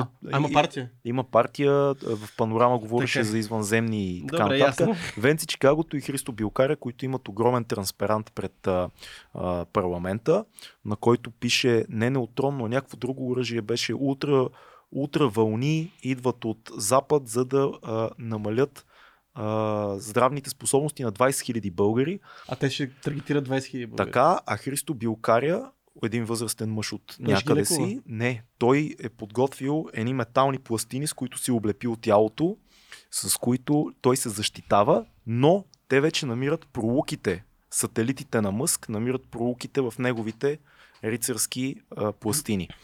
Просто ти препоръчвам ти го Венци Чикагото, Христо Билкаря, един бърз Google. Ми- Около 56 минути говорят, само двамата са пред... А, имат хиляди лайкове, by the way, и хора, които пишат, да, и аз усещам американското вълните. оръжие, защото не мога да спя или нямам ерекция. Добре, вероятно. Добре, аз пък тогава накрая ти казвам, че е по-добре а, да си купят съвсем наскоро излезе една малка книжка, посветена на Карл Велики. М. Тя е една приятелка на дъщеря ми, сега за съжаление не мога да мисля, че Луиза се казва. Супер готино изследване за Карл Велики в покет, такъв джобен формат, който е лесно смилаемо. Да. И да прочитат какво е правил Карл Велики през а, 8 век. Освен, че е разговарял на немски с Края на конец. 7 и 8 век, да. Освен, че той е говорил на немски с конете си. да видят как в тези така наречени, наречени мрачни веко- векове този на- наистина велик император на франките Да. е мислил и за грамотността, и за културата, и за църквата, и за благоденствието на хората, които са под негово покровителство. Много интересна и, и, и няма смисъл да се четат дълги изследвания, Да. исторически или да се гледат дълги биографични филми, просто си я взимаш и сутрин, като отиваш и се качваш в мрачното метро, може да си почетеш по То- то- точно- Те са къси, малки, много готино направени глави. Супер. Точно хубав преход към нашата рубрика, която за финал, която се ка- казва книга, филм, събитие. Като трябва да ни препоръчаш книга, филм и събитие. Физи, физическо, Физическо събитие. събитие, да. А, ми, не знам какво събитие да препоръчам, защото то има толкова много. Няма да ви препоръчам Ед Ширан до година. Защото няма билети. Да, защото няма билети. Пък и аз не съм голям почитател. И аз не съм. А, ми аз То, ясно, че ще ме погледна така, ясно. Защото А. очаквах да кажеш, че ти много го харесваш. последните харесал. близо вече 11 години и половина се замесих без да смятам, че това някога ще се превърне също в страст за мен в почтенска котия за приказки. На 27 декември имаме почтенска котия за приказки в София Лайф Клуб Е, това е с много страхотно. готини агенти. Имаше Аз въпрос. ще, ще участвам за първи път от лятото насам. Да. Но естествено има много по-привлекателни имена от мен. Имаше въпрос дали имаш собствени произведения, които готвиш да... Ми, Издадеш, четеш и така нататък. Имам страх аз от писането. М. За мен това е нещо изключително отговорно. Самата дума книга е, е на пиедестал, нещо божествено, нещо свръхестествено. И аз се страхувам от а, изпитанието да седна и да си сложа всичките тия истории, за които говоря сравнително добре, както виждате, а, да ги сложа на хартия. Те са адски много и са интересни, но не, не мисля, че пиша толкова добре, колкото говоря. И, и се страхувам да седна да го напиша това нещо от доста време насам. Имам, много пъти ме е предизвикала Гери Туриски, аз не го правя, тя мисля, че се отказа вече от мене. А, и, и има пълното право а, да го направи. А, но това е пресно някакво събитие. Аз а, събитие, което за мен е супер важно и всеки трябва да отдели по време на него поне няколко часа, за да го гледа, са Олимпийските игри. Е, това е супер, да. И така са ме учили вкъщи още като много малък. Още след Олимпийския конгрес в Варна 73-та година, когато аз тръгнах в първи клас, си спомням неща, свързани с пъ- пътешествията на баща ми на този Олимпийски конгрес. Значи задължително трябва поне един път да се посветиш в магията на Олимпийските игри, а и къде е в Париж, може ако имате пари да си купите билети докато има и да гледате каквото и да било състезание. Едни мои приятели в Лондон получиха по някаква система от колега, който се е отказал билети за състезания по стрелба с лък 2012 година. И отидоха и така се запалиха, че си купиха билети за пара Олимпийските игри и завелха децата. Страхотно. Един... А, а, да. Филмите са адски Филм, много. да. А, не мога да посоча един. Дай два-три. А, но за нас, да кажем, защото ние казахме, че си говорим за Иво, нищо не направихме по този въпрос. Ти нещо А каза. за легена ти За казах. легена, за То това легена. А, за Легена. Да. А, ние бяхме потопени изцяло в а, първо в Плешивото куче, унгарски филм за блуз. Това ни го е... Васко кръпката, като не беше на Да, глас, го- кръпката, кръпката подарява диско. Аз имам Да, а, да. много лошо копие на Плешивото куче, подарено от Васко Да, да, кръпката. Той, той каза, че това всъщност е първия филм, в който се е сблъскал с блуз културата Да, да. и рок културата. Да, защо, защото вариант. можеше да прескочи филм от, за блуса от Да. Унгария, иначе нямаше как да прескочи. Но ние сме бягали многократно от училище и много пъти от тези бягства от сутрешното смяна в училище сме се чудили какво да правим между 7.30 и 9 и 15, когато отварят кината и филма почва в 10. И сме се мотали, док- докато отидем да кажем, те най-често го даваха а, куче в а, кино Левски и кино Култура, сега City Mark Art, Art, Center е кино Левски, М. а кинокултура е голямата книжарница на Хеликон, на поп, а, не на попа, на Витушка и Патриарх. Аха. А, това бяха, нали, заедно с кинодружба, което сега е кино Одеон филмотечното кино, това бяха постоянни убежища. А, та, ако избягаме от само от рок н рол филми, макар че стената също е нещо невероятно и The Song Remains the Same на Led Zeppelin, това са неща, които сме гледали до откат, а, може да влезем в какви ли други не неща, ама айде да се върнем сега на съвременен вариант и да, да кажем, че ако искате да се да видите нещо супер интересно, а, свързано с края на 70-те, началото на 80-те. Гледайте Winning Time в HBO, посветен на Лейкърс. За съжаление, а, този сериал приключи на седмата серия на втория сезон, заради неща свързани с тачките, някои не си харесваха образите и така нататък. А, книга, супер много книги. Една от а, любимите ми книги си остава винаги на изток от рая, но същевременно а, ако не прочетеш Пелъм Гренви Удхаус, т.е. PG Удхаус или пътеводител на галактически стопаджи на Дъгъл Садам си цялата поредица там, а, ти си ограмен. Да. А, животът ти е ограмен, защото ако искате да завършим с един невероятен цитат от Пелъм Гренви Удхаус, който е един от любимите ми, а, неговия, не, неговите герои са Бърти Устър и неговия слуга Дживс. А, в един супер готин сериал а, те се изпълняват от Доктор Хаус и как се казваш Доктор Хаус? Да, Хил Лори. Хил Лори Да. и, и Стивен Фрай. Да. Супер образи, Стивен невероятни. Фрай е... Изумителни кретени и двамата. Естествено, а, а, Бърти Устър се а, играе от Доктор Хаус, а пък слугата е Стивен Фрай. Бърти Устър е тъпичък, богаташ и без слугата си Дживс, който е много умен, защото, защото яде риба. Това е цитат отново там. А, той винаги се сърди на своя господар заради някакви тъпоти. Да кажем, детайл в облеклото. И въпросният Бърти Устър се появява с прекалено живописна вратовръзка. Онзи не му казва нищо. Обаче той усеща, той е, нали, едва ли не, той е Осъдителният а, поглед. Да, усеща осъдителния поглед да. на мръщен физиономия, не му говори. Да. А, и в крайна сметка се престрашава, отива и казва, но Дживс, какво имаш против моята вратовръзка? И отговорът е следния. Но сър един уважаващ себе си джентълмен не би се появил с подобен парцал, дори и мъртъв в канавка. Клас. Така че, Клас. Кедър е, внимавайте. кедър е класа, Внимавайте. приятели. Ми, аз не знам как по-добре Няма да, това е да... много хубав цитат за финал, така че... За нас беше чест. Благодарим ти. Ами аз ви благодаря, че ме изтърпяхте толкова дълго Е, време. моля. И ти, че толкова Да, непрофесионални водещи, а вие бъдете джентълмени и спортувайте, правете яки неща и казвайте това, което мислите. Това е 2200. Чао!